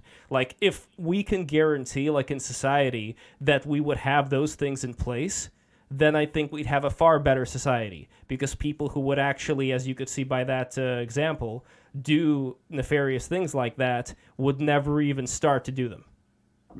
Yes, and I think it's important to set forth clear protections for individual rights. This is where we need a framework like the Transhumanist Bill of Rights version 3.0. I encourage everyone to look it up because, in my view, that is the broadest formulation of rights that any organization has undertaken. We seek to essentially define not just what a human being is, but what a sentient entity that could potentially in the future be worthy of rights would be. And within that framework, we need to treat each such sentient entity as an end in itself, not as a means only. This is Immanuel Kant's formulation treat every person as an end in himself. And that kind of approach would prevent using human beings as instruments for some perceived greater goal without their consent. So you always have to get consent. You always have to have accountability for the impacts. Like if an approach did damage somebody's health, there needs to be compensation that is paid. And ideally, there need to be measures taken to prevent that. There needs to be transparency about what is being done and why and hmm. for what purpose and how it's being done. Well, speaking of transparency, Daniel Dwent has a comment about this. He says they actually had syphilis already uh, when it comes to the uh, that experiment, the Tuskegee experiment. Kristan, can you confirm that? Um, from my understanding, that's not my understanding of it, but I could be wrong. But uh, my understanding was is that they were injected with the vaccine, not told that they that they were given syphilis, and that was the result. Mm, interesting. Yeah, let's see if I could find any more information about that in the chat. But anyway, there, there's a lot of misinformation, yeah. especially when it comes to vaccine side effects. Oh, uh, we got to be careful. We're on YouTube. Oh, okay. They yeah, did. They did have syphilis. Example. They did perfect have example. syphilis already, uh, but the problem with those experiments in the 1930s was the researchers were trying to see what would happen if the syphilis were left untreated. So Ooh. these black. Yeah, that's pretty evil. Yes these black test subjects could have been treated, and they weren't because the scientists wanted to observe what would happen. So it's not that they were injected with something intentionally, it is that their lives could have been saved, but were not. So this is actually uh, part of a lot of experimental protocols where if one group is the control group and it's given a placebo and another group is given the active ingredient, but the active ingredient shows in the middle of the trial to have such immense health benefits that it's literally saving lives, then the placebo group is switched over to the active ingredient because otherwise they might die of some terminal disease. So that is a humane way to modify a controlled experiment, and we know why we need placebos and controlled experiments usually but one needs to use a humanistic kind of calculus in order to understand when there can be exceptions to those protocols and Definitely. Prioritize the saving of lives above strictly adhering to the prior experimental protocol. And we always need to think about that when developing policy, mm. when considering the implications of technologies. Transhumanists don't say disregard the consequences and move ahead.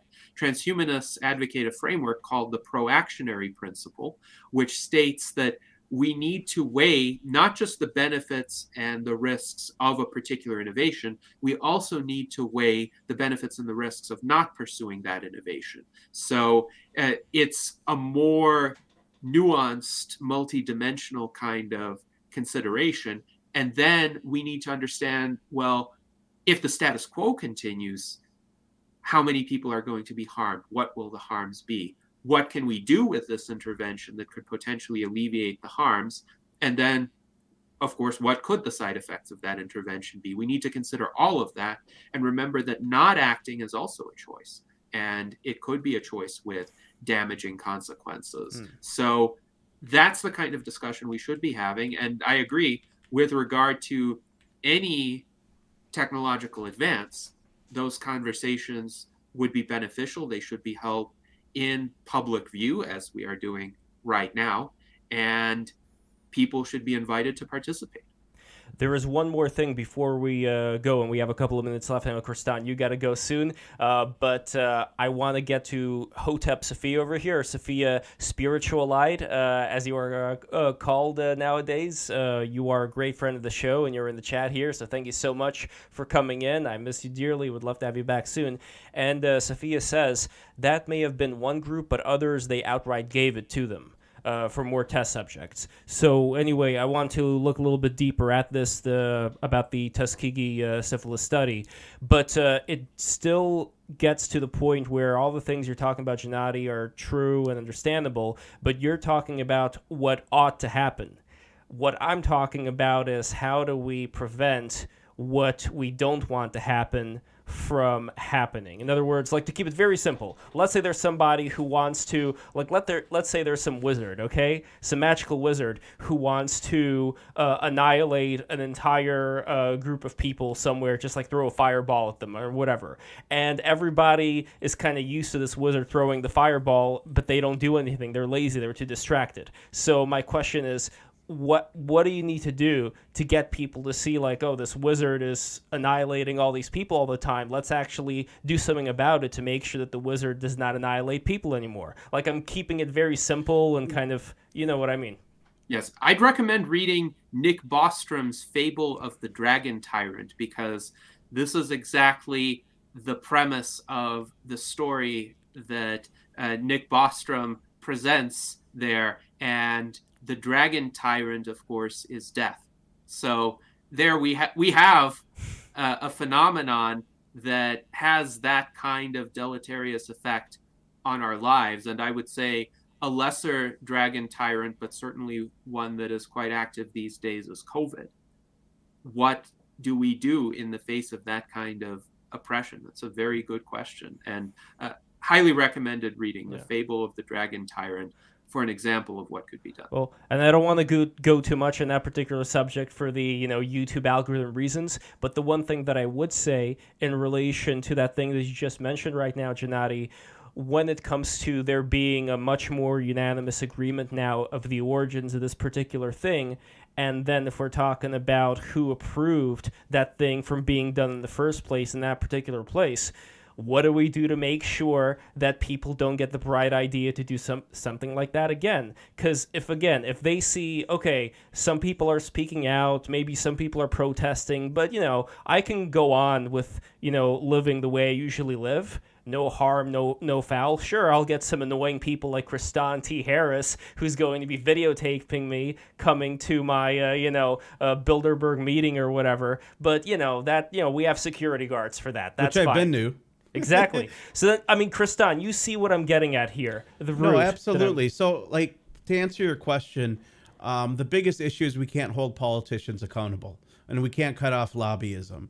And I, I think that uh, it would be naive to throw this out completely, our conversation uh, out completely, and say everything's a conspiracy. Just remember, our government put mercury and alcohol to track where the mob was bootlegging and killing thousands of people. It planned in 1962 to blow up our own buildings and our own military vehicles and our own attack our own harbors to justify going to war in Cuba under Operation Northwoods, and it was signed off by both Joint Chiefs of Staff.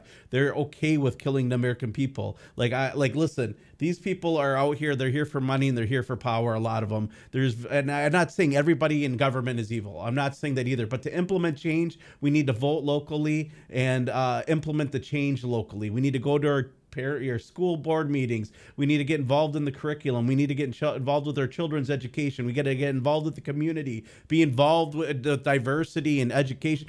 Like, listen, there's a lot that goes on, but it all starts off with education.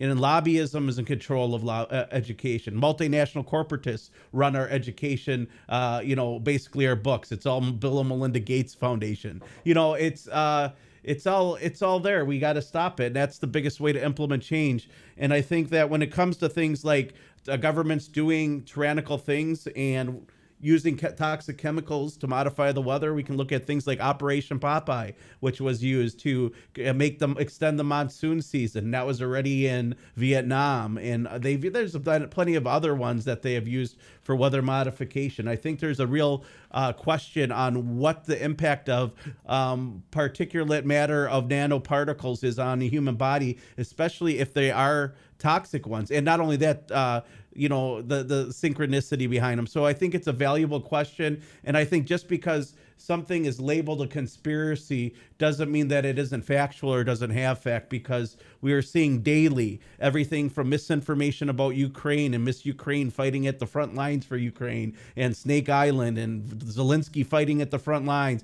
Misinformation happens all the time by the mainstream media for propaganda. The Twitter files that were just released claim that Twitter would uh, ban factual information because it would cause hesitancy and even though that there are viral videos showing uh, poor side effects of things uh, that uh, they felt since it was malinformation because it would prevent other people from buying big pharma's product which if you buy something and it doesn't work and it doesn't prevent you ask for your money back you don't go back in go, go back in and buy another one and another one so but people like, do you know like people, people, do are, yeah people do and so, that's that's the other problem here because Right. you were mentioning ukraine with putin i know that we're going to be uh, disagreeing on uh, what should be done there but it's actually I think we should stay out. I think that we put a, a like literally we're putting a big mark for nuclear war in America. I sympathize with the Ukrainians. I got family over there. It's a civil war.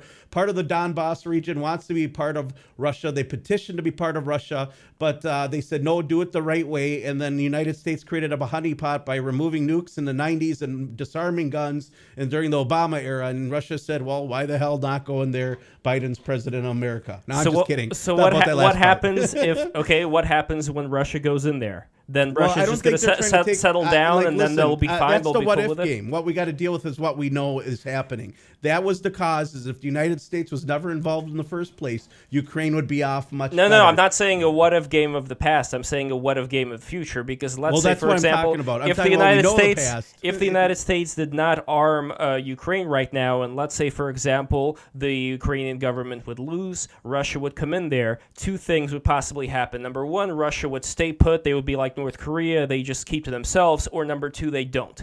And Well, if, if they they, don't, nukes, that means that if- they're going to be going into Poland. They're going to be going to Lithuania. They're going to be going to Latvia. Now, you can be a betting man and you could say, well, you know what? I bet that their forces are not going to be strong enough to do that. But that is a very, very, very serious bet because it's going to take uh, maybe some time for Russia to recuperate. And then, guess what? Then they're going to be going to the Baltics. Then they're going to be going into Poland. And you may think, oh, maybe because they're a part of NATO, then, you know, then we're going to get the big guns and then we're going to fight them. Uh, but you know what? World War II started the way that it did because people were too fucking scared after World War One. They did not want to go into any conflict, and I don't think just the idea that we have a piece of paper that says NATO is going to help out the uh, rest of the NATO countries if one of them gets invaded.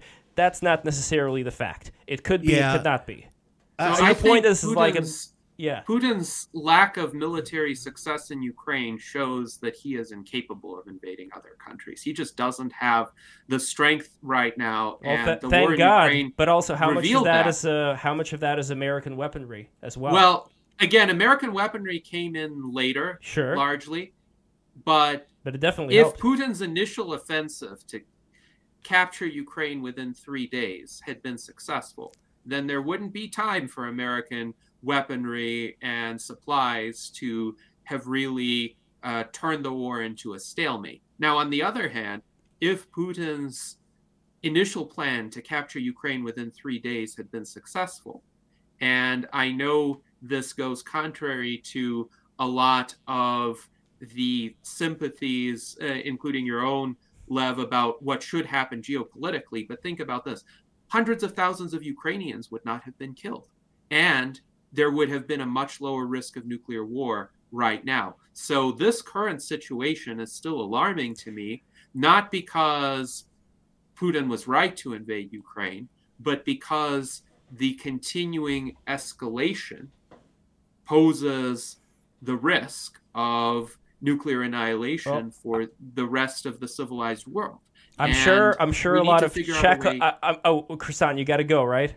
Yeah, well, I mean, I just I, I, can hang out for a few more minutes. I just wanted to get a couple sentences in sure. here because you you're just like me. Everyone here likes to talk. So, um, you know, uh, when it comes to the whole situation, I think that the United States set up a honeypot and it was intentional. I, I, agree with Franklin D. Roosevelt, who said something along the lines of politics nothing happens by accident. If it happens, you can bet it was planned that way. So I think that it was a honeypot. They bit it. Taiwan was a honeypot at one point. China didn't bite. And I think that we purposely uh, are using this at some level because we are prevented peace uh, on multiple occasions between Russia and Ukraine. Uh, NATO has been a problem. And again, this shows you uh, why I don't like police. We shouldn't be the policemen of the world. That's not our job. We're not the world's cops. And, uh, you know, for all those people out there to talk about deep throwing the boot, well, the United States, six, well, billions and billions of dollars. I hope I can write Zelensky off on my uh, tax form as a dependent. No, I can't even do that. Like, literally, we're paying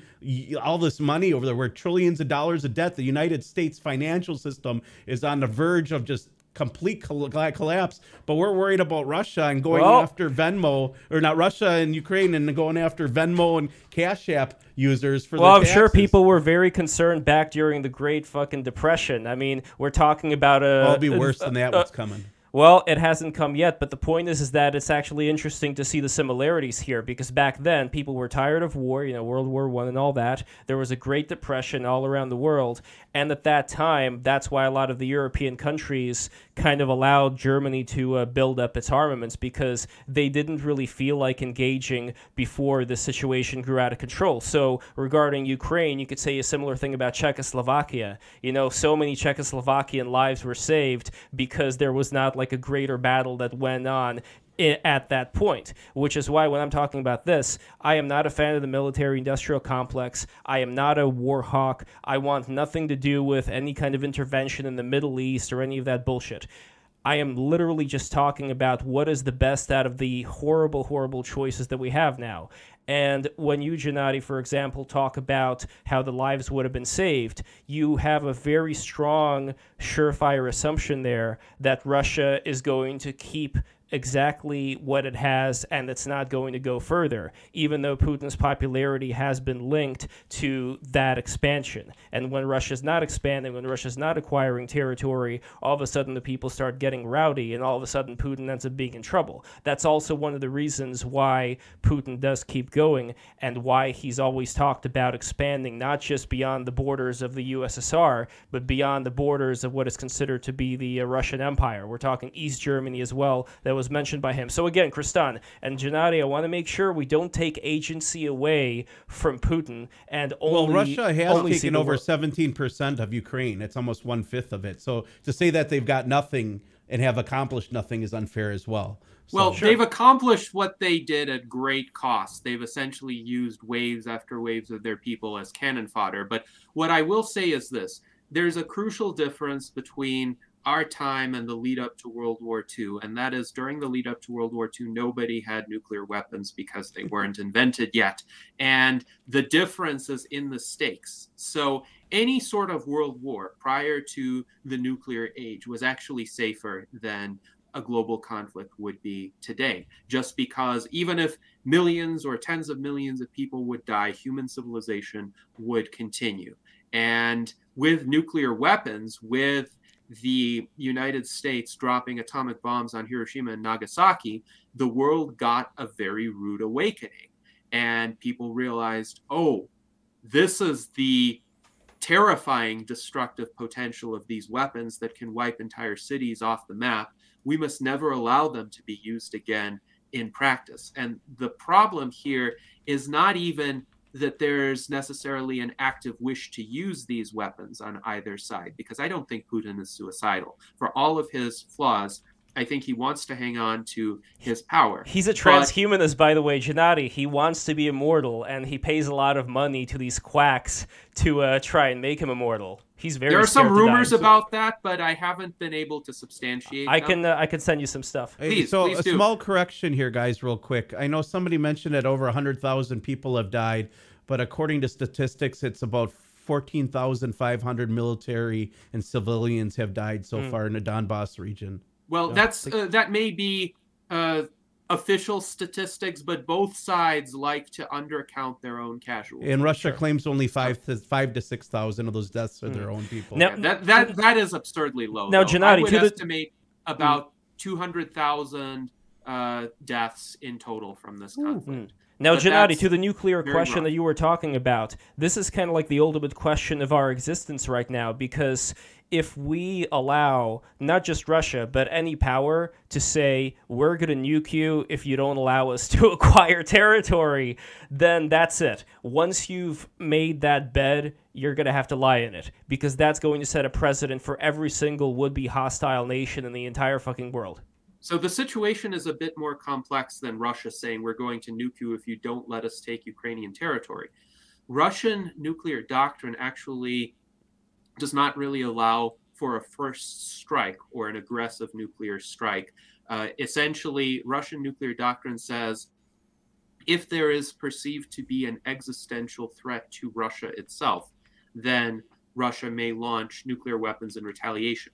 What does that mean in practice? Well, that's difficult to say because I can't look into the minds of Putin and Shoigu and Patrushev and all of the other uh, lead officials in Russia. However, I don't believe that this would start by Putin saying, Oh, I'm angry that the West is sending military support to Ukraine, and therefore I'm going to nuke Western countries. I don't even think it would uh, rise to the scenario of Putin using tactical nuclear weapons on the battlefield in Ukraine because it wouldn't accomplish very much. If you think about how spread out the front lines are, so you use a tactical nuclear weapon, it takes out maybe five square miles of Ukrainian positions. That doesn't really give the Russian military any advantage. And besides, if they try to uh, go into that area immediately afterward as part of an advance, they're going to be irradiated. So there's no benefit to doing that. I think what uh, Putin might do one of two things. Either he might launch a tactical nuclear weapon at a largely unpopulated area to say, look, I mean business, I'm serious, back off. And then the West would escalate with uh, a much larger nuclear strike or a conventional strike, which then Putin would interpret as an attack on Russia, and then he would launch strategic nuclear weapons. Well, that's not good So the for him problem- either. Just not the Nord Stream pipeline guys, right? That wasn't an attack on Russia. So that that could well have been sabotage by uh, the United States or NATO. Well, they admitted pretty, pretty much the, the top journalist in the United, one of the top journalists in the United States came out and said that he verified that it was the United States behind it. right, The only but- question about that story is the particular whistleblower that uh, he uh, spoke to. True. That's the only thing that you know. It's always don't- interesting in talking Yeah. about it. Yeah. Right. But the problem with this whole nuclear brinksmanship is not that the first action is going to lead to all out nuclear war and the annihilation of civilization. It's that the first action sets in motion a dynamic of escalation, which is reinforced by the foolish pride of the powers involved. So each time some action happens, on the other side, there will be this mindset of we can't possibly back down. We can't possibly let these bullies or tyrants or invaders or uh, corrupt foreign influencers win. We have to show resolve. We have to show strength. And therefore, each time they up the ante a bit until they get to the point where a strategic nuclear exchange is imminent. Or there could be a misunderstanding. So I would say the most dangerous moment in human history was in early November of 2022 when by accident some missiles that were actually fired by Ukraine uh, hit across the Polish border and killed two people there. And I saw the commentary on Twitter in the United States. There were many people calling for all out nuclear war with Russia because two people were killed in Poland. And there was this presumption that Russia fired the missiles. And I don't know what NATO would have done had Russia actually fired the missiles. But fortunately, the Biden administration had a bit of sanity remaining and they actually honestly investigated and they said, let's hold off on passing judgment until we get the facts. And lo and behold, the facts turned out to be that Ukraine, by accident, launched those missiles. Clearly, they didn't intend to kill the Polish civilians either. But imagine how different the response would have been had the missiles been launched by the Russian side, but also accidentally because Russia does not want to drag NATO into the war. So intentionally attacking Poland to what? Send two missiles over the border uh, and kill some civilians? Uh, that would have been incredibly unwise. And I don't think uh, Putin, for all of the strategic incompetence of this campaign, would have done that. But imagine what the response would have been if Russia had accidentally launched the missiles and the Russian government stated, sorry, this was an accident. Uh, we didn't mean to hit Poland. We wanted to hit Lviv in Ukraine. I don't think there would have been any mercy. And that's what worries me that an incident like this, which is possible, it is possible for Russia to accidentally launch some missiles over the border in Poland because they have issues controlling where their missiles go. So, could that lead to World War III? Even though no one wants World War III, could foolish pride then, especially pressure from the very hawkish commentators on social media, sure. lead the uh, NATO governments to essentially say, no, we need to take a stand right now. Otherwise, we'll be giving in to a Hitler like figure. Pawns in the Game, my friends. William Guy Carr, great book, Pawns in the Game. Did you guys ever know? Did you guys see the study that came out? Um, it came out, I think, last year that uh, uh, 90% of pro Ukraine um, comments on Twitter out of 5.2 million were all Ukrainian pro Ukrainian bots. They were all artificial. It was all it was all my bots. I programmed yep. them. I admit yep. it. I believe it. I knew it was you. That's why I wanted to bring it up, Lev.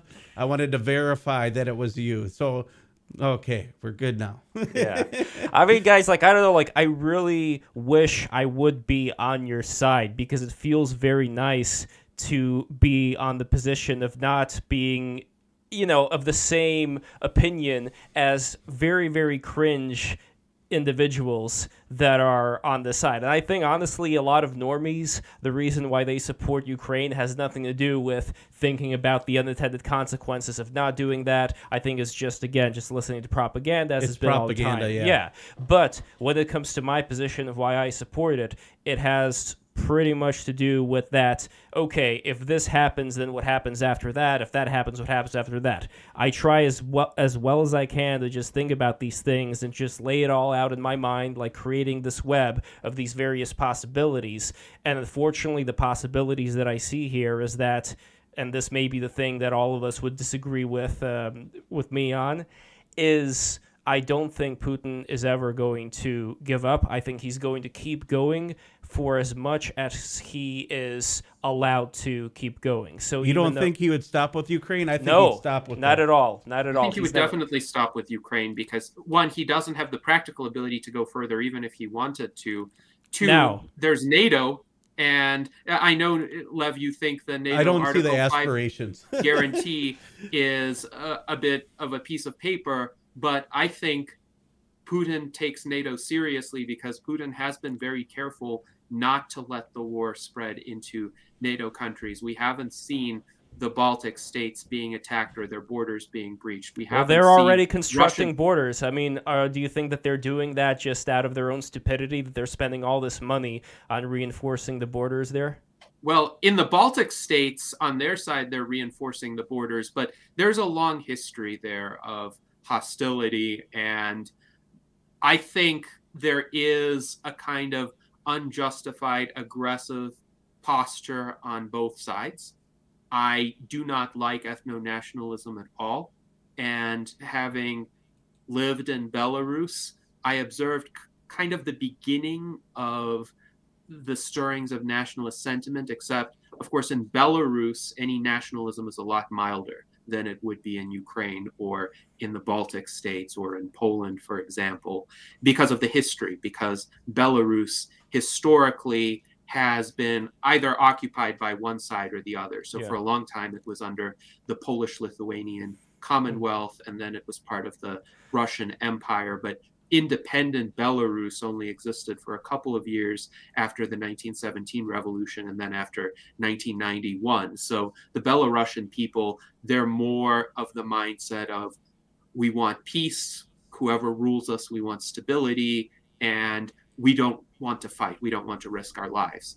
And hence, by the way, I think it's very unlikely that Belarus will get involved in the war uh, on the side of Russia because the people of Belarus will refuse to fight. And they would probably overthrow Lukashenko if he tried to do that. So Lukashenko is trying to straddle the fence. He doesn't want to upset Putin because Putin is the reason why Lukashenko is still in power but he also does not want to commit Belarusian troops to the war because he knows that most of his soldiers would refuse to fight and his people would overthrow him at home because they don't want to be cannon fodder. So mm. I actually think everyone else in Eastern Europe could learn a few lessons from the people of Belarus and their attitude because you could remember in 2020 they staged these massive, completely peaceful protests where essentially about a tenth of the population of Minsk came out into the streets to uh, express their disapproval of what was obviously a rigged election. But the protesters did not use any violence at all. And even when they were attacked by police, even when many of them were arrested and they were tortured, they just kept coming out into the streets and expressing their displeasure and nobody can fault them for that. Uh, nobody can say there are two sides to that particular uh, situation mm-hmm. because here was one side that was obviously well behaved, peaceful, and just calling for justice, and another yeah. side that was brutally suppressing them.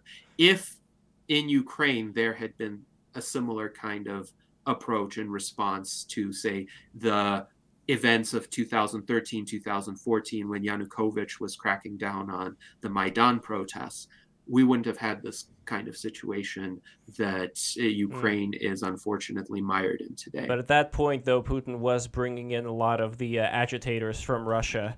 And during that whole period of time, too, because like the people who uh, I know uh, who lived in those border areas between Russia and Ukraine, even though there was that government mandate about the language change, it wasn't this idea that people have in their heads of there being this animosity between Russians and Ukrainians. Like the Russians were living fine there. They got along with everybody, with their neighbors. They didn't really think of themselves at all as like separate peoples or whatever. But Putin did start sending a lot of uh, provocateurs in that area who were occupying buildings and fighting at that time. And a lot of that was the result. So I know, Kristan, you're kind of bugging out right now. One thing that I would say there is that regardless of whatever stuff goes on behind the scenes of the elections and all that, I wish that we would have an equal amount of, uh, let's say, agency that we would give to the actions that Russia takes and not just the CIA, international world order, all that. And I'm not one of those people who as you know, Kristan completely dismisses that. No, I think we should fight against all of those powers and principalities that are doing whatever the hell they can to exert more control over us domestically, while at the same time understanding that there are also threats that are of a more international nature, like Russia. And I think both can exist at the same time. I'm just noticing people being very tribal, choosing one or the other. Either you support Ukraine uh, and not mind anything that the uh, United States government or these various international entities do, or you're completely against those various international WEF entities. You do not eat the bugs and live in the pod, but you don't want uh, Ukraine to get any help whatsoever to uh, fight this thing. So that's well, the tribalism. My question is: is why is it us giving them the help? You know, uh, where we've been helping out the world enough, and uh, we're not the policemen of the world, and that's why we've had blowback. That's why we had 9/11. That's why we've had these, uh, you know, growing concerns over surveillance. That's why we now have a NSA that spies on all the Americans. You know, it's because of the fact that we're over meddling in other people, and they use it. Well, we're, we're top dog. We're head cheese, but do well, we have you know, a choice? If so, we if we were to have gotten to Europe and gotten Europe shit together militarily, then I'd understand. Then we'd have a little bit more of constructive allies here that would have been able to help out, but we don't. Yeah, Ukraine isn't all that innocent either. Let's be honest. They have their issues with the Azov Battalion, where we, which we brought to the United States, who are Nazis, and then we took them to Disneyland, and they begged for uh, training from us, and they were going to fight uh, the Congress no, I, with them. I uh, disagree about the uh, Nazi thing. Like there are, they got tattoos. They literally came here with black sun tattoos and uh, Nazi symbolism. And I can tell you because I have family in Ukraine, they have the largest Nazi gathering annually of thousands of Nazis in there. So the Azov Battalion is a real thing. They are Nazi sympathizers, even though they have Jews that serve in the Azov Battalion as well.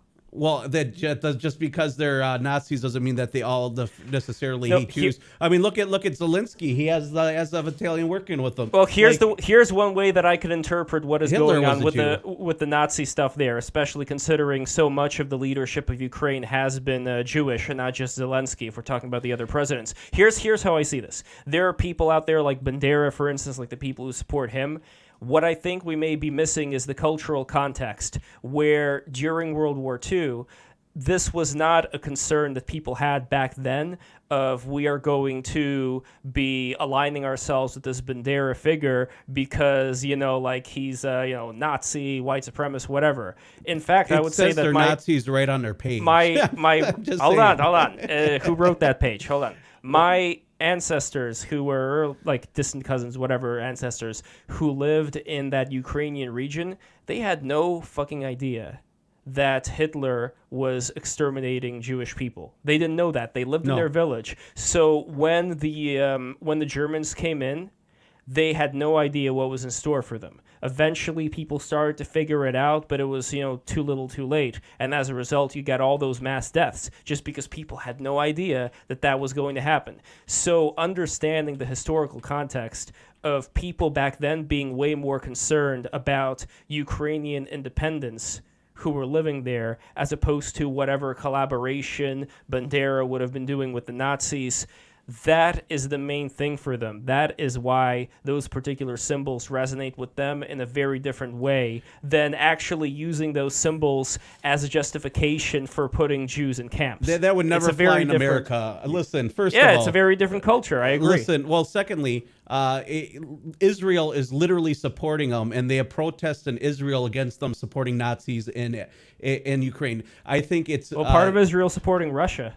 Yeah, funny well, enough. And a lot of Israeli I'm- I'm politicians- telling- a I'm lot of Israeli saying- politicians I'm are supporting that they Russia. are not Nazis is disingenuous. And I can say that you can twist it to make it sound like it. No, but, what do you mean them? When like you're saying when you're saying them, do you mean the Azov leadership? Battalion no, but do you mean the leadership of the Azov Battalion? Do you I mean, mean, the individual whole members? organization is is is foundation is based in Nazism. That's like the Bilderberg Group being founded by Nazis, and everyone being like, "Oh, well, they're just a World Economic Steering Committee," which might be true, but uh, they so have what are what are the Nazi things that they have done recently? What would what would the Hitler like things be? Every be? year they have massive Nazi rallies in Ukraine that they attend.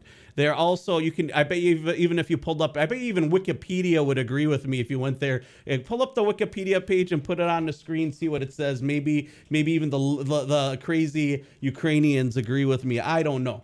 I is there a way to do that I don't know. I don't know why Gennady's cutting out here, but uh, do you mean that the entire like all Hold the on, members I'll of pull not up let's let's pull up. Okay, I don't know. let's Pull- take a look up at this. anything. Let's take a Sure. look I mean I could be wrong.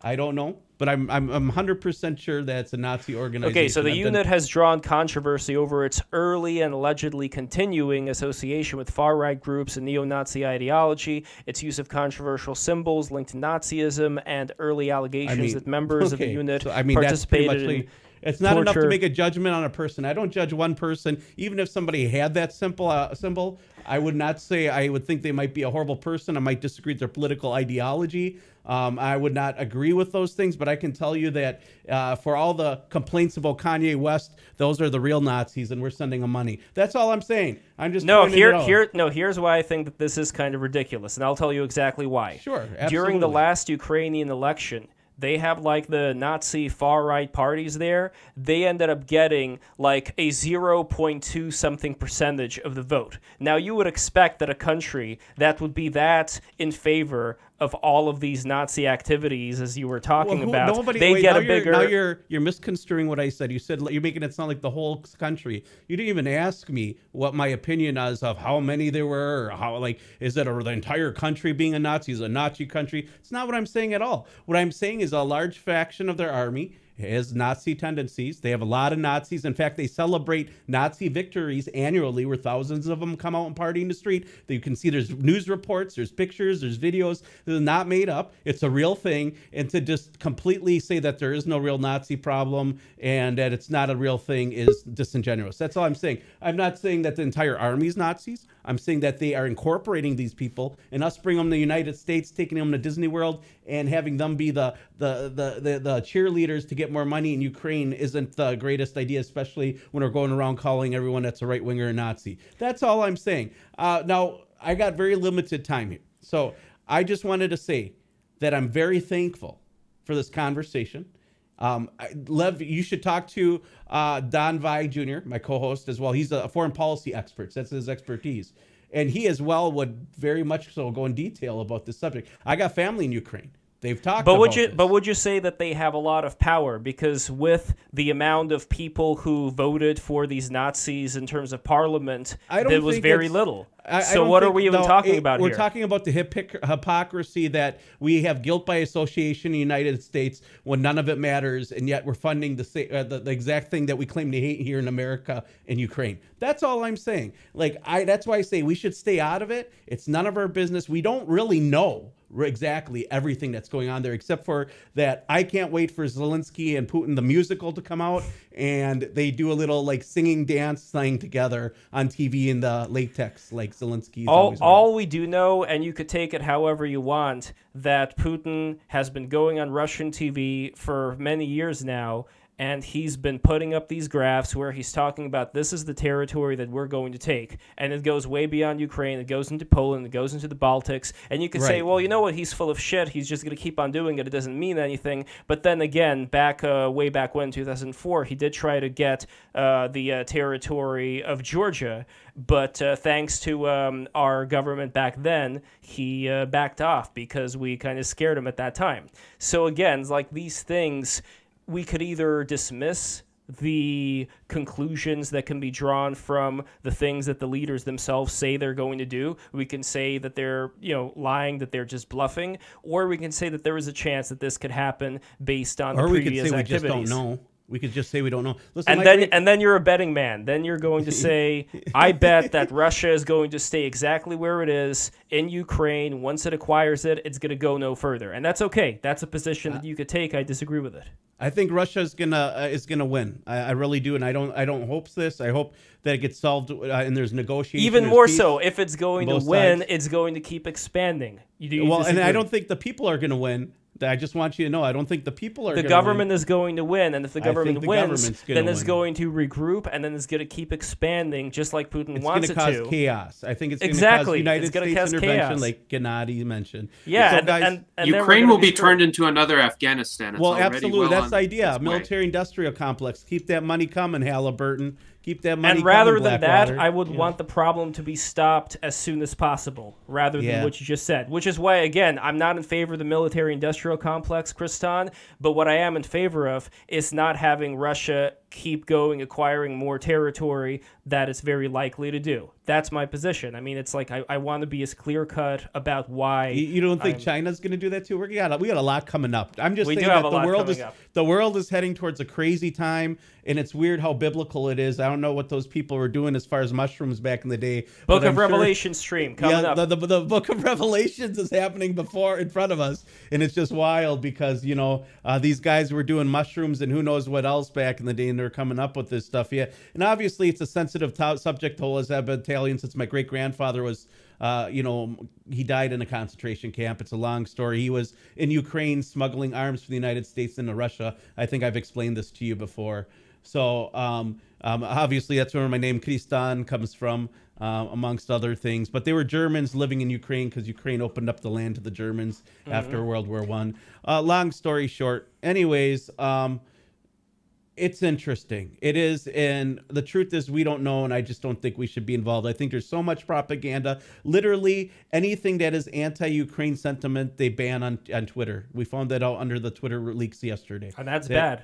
and it's bad. That's bad. Like we need all genuine information. Even though Russia they ban RT, uh, listen, we should get that information because without all metadata, we can't make good decisions. And I understand they don't want really propaganda in here, but our government propaganda's uh, propagandizes us enough the way it is, I guess. But uh, it's weird. Like, listen, we got Russia, we got Taiwan, we got unrest across the world, and you know they're going to establish what uh, Joe Biden called the New World Order. It's coming. It's coming. Obama mentioned it. Bush mentioned it. Bush Senior mentioned it. You know, other presidents have mentioned it.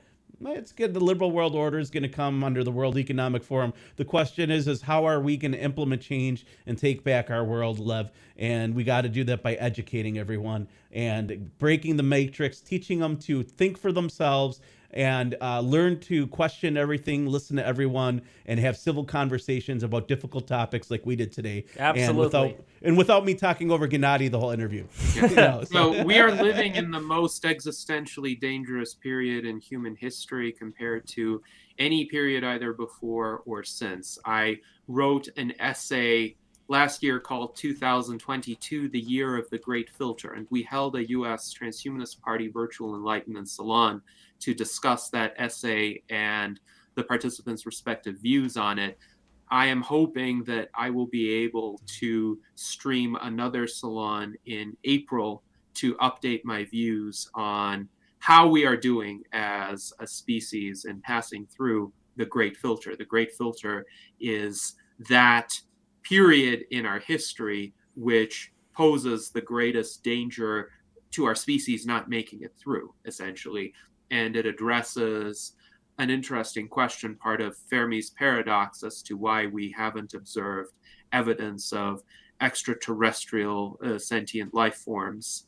At least we haven't verified uh, that kind of evidence. And mm. one possible explanation is that during the existence of any uh, intelligent species, there is a uniquely dangerous period, and we may be experiencing it right now. I certainly think that we are in a situation where we have the capability to annihilate all of human civilization, but we don't have some basic capabilities yet to prolong the lifespans of individuals indefinitely, to cure many diseases, or to prevent political systems from collapsing. So we're in a uniquely vulnerable time and I hope to provide some commentary soon about how we are doing, what the continuation of the great filter is likely to look like, and furthermore, when can we hope to emerge from it? So stay tuned.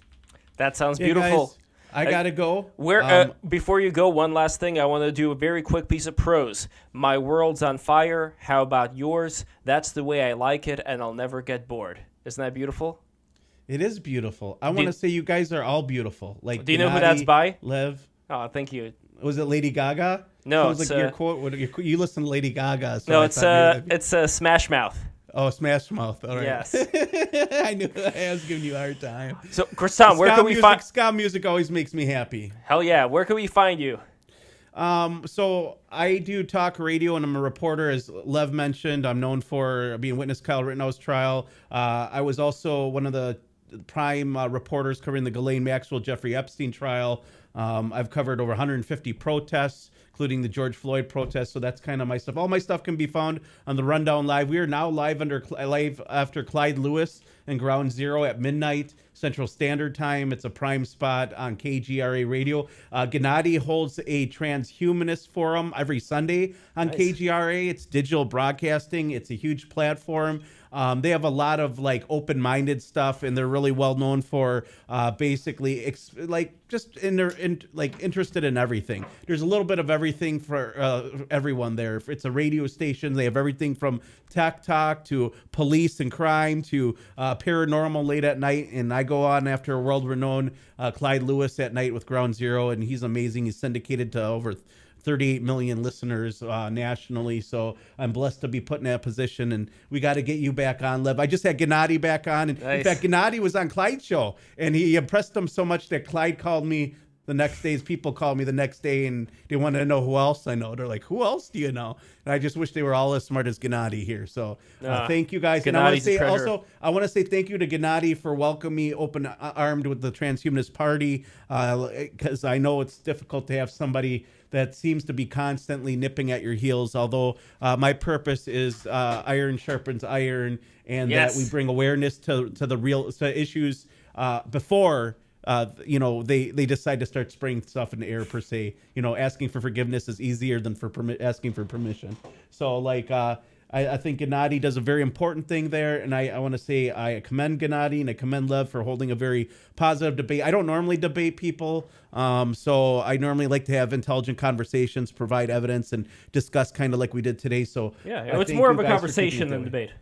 Yeah, correct. And that's the way it should be. Like that's the way a de- debate should be. And but people are tribal, and we have enough of that in the world. We need civil conversations about difficult topics. And This is one of them. People don't believe it, and uh, there's a little bit of a lot more truth to the conversation than most people believe. You can look up patents at the very least. So Excellent. Well, Kristan, thank you so much, my friend. And uh, Gennady, uh, where could people find you? Well, as I am the chairman of the U.S. Transhumanist Party, please go to our website at transhumanist-party.org. You can also find me on my online magazine, The Rational Argumentator. That's rationalargumentator.com. Additionally, I have a Twitter account, as does the U.S. Transhumanist Party. You can connect with me on Facebook. I have a Facebook page, uh, Gennady Stolyarov II. I have an Instagram account. I have a YouTube channel, which is G Stolyarov II. And that is the channel where we also stream our weekly virtual enlightenment salons every Sunday at 1 p.m. Pacific time, 4 p.m. Eastern time. We generally invite a guest who is an expert either in a field of science or a philosopher, an activist, a politician, an artist. So we try to integrate the various disciplines, the various fields of human endeavor, and see if we can form connections throughout them and some creative new applications of these insights for improving the human condition and taking our civilization to the next level. Sounds beautiful. And guys, be sure to smash that subscribe button right now and smash the like button. Click the bell. The bell is extremely important. And if you guys want to help build Break the Rules better, I want to do the Biden thing, uh, then be sure to uh, become a patron patreon.com slash break the rules. Become a patron today. You're going to get a lot of fabulous prizes. You're going to get a lot of uh, beautiful things like wooden magnets that my father, Alexander Polyakov, creates. They are one of a kind magnets for the $20 patronage. They are going to be yours. So be sure to uh, not sleep on these. Look at that. You see it on the screen right now. Be sure to not sleep on these very beautiful magnets. And uh, yeah, that's all I got to say. Oh, a custom magnet for $50 uh, patrons plus. So, and also the MP3s of the episodes after they come out, the patrons get those, as well as Discord privileges. So there we go. Oh, and speaking of Discord, I have no idea if you guys are on Discord or not, the people who came here from uh, Gennady, but Break the Rules does have a Discord, and it does stream this on Twitch as well, and uh, also on, uh, what's that one? Odysee. It also streams on Odysee. So Break the Rules is everywhere, and yeah, follow me on do Twitter. you do the Rumble? Like I've had huge success on Rumble. We get about a thousand to three thousand views per episode Huh. on Rumble. Well, I am. It is on Rumble, but at the same time, it's kind of weird. Like with uh, Rumble, you have to do it ahead of time to uh, stream, but the episodes do come into Rumble. I should probably start streaming on Rumble as well, though. So uh, yes, that is it. Thank you guys so much for watching. I wish you guys the very best. See you next week. Mwah. Good night, everybody. Live long and prosper. You guys have a good night. Stay blessed. Stay black, because that's the most important.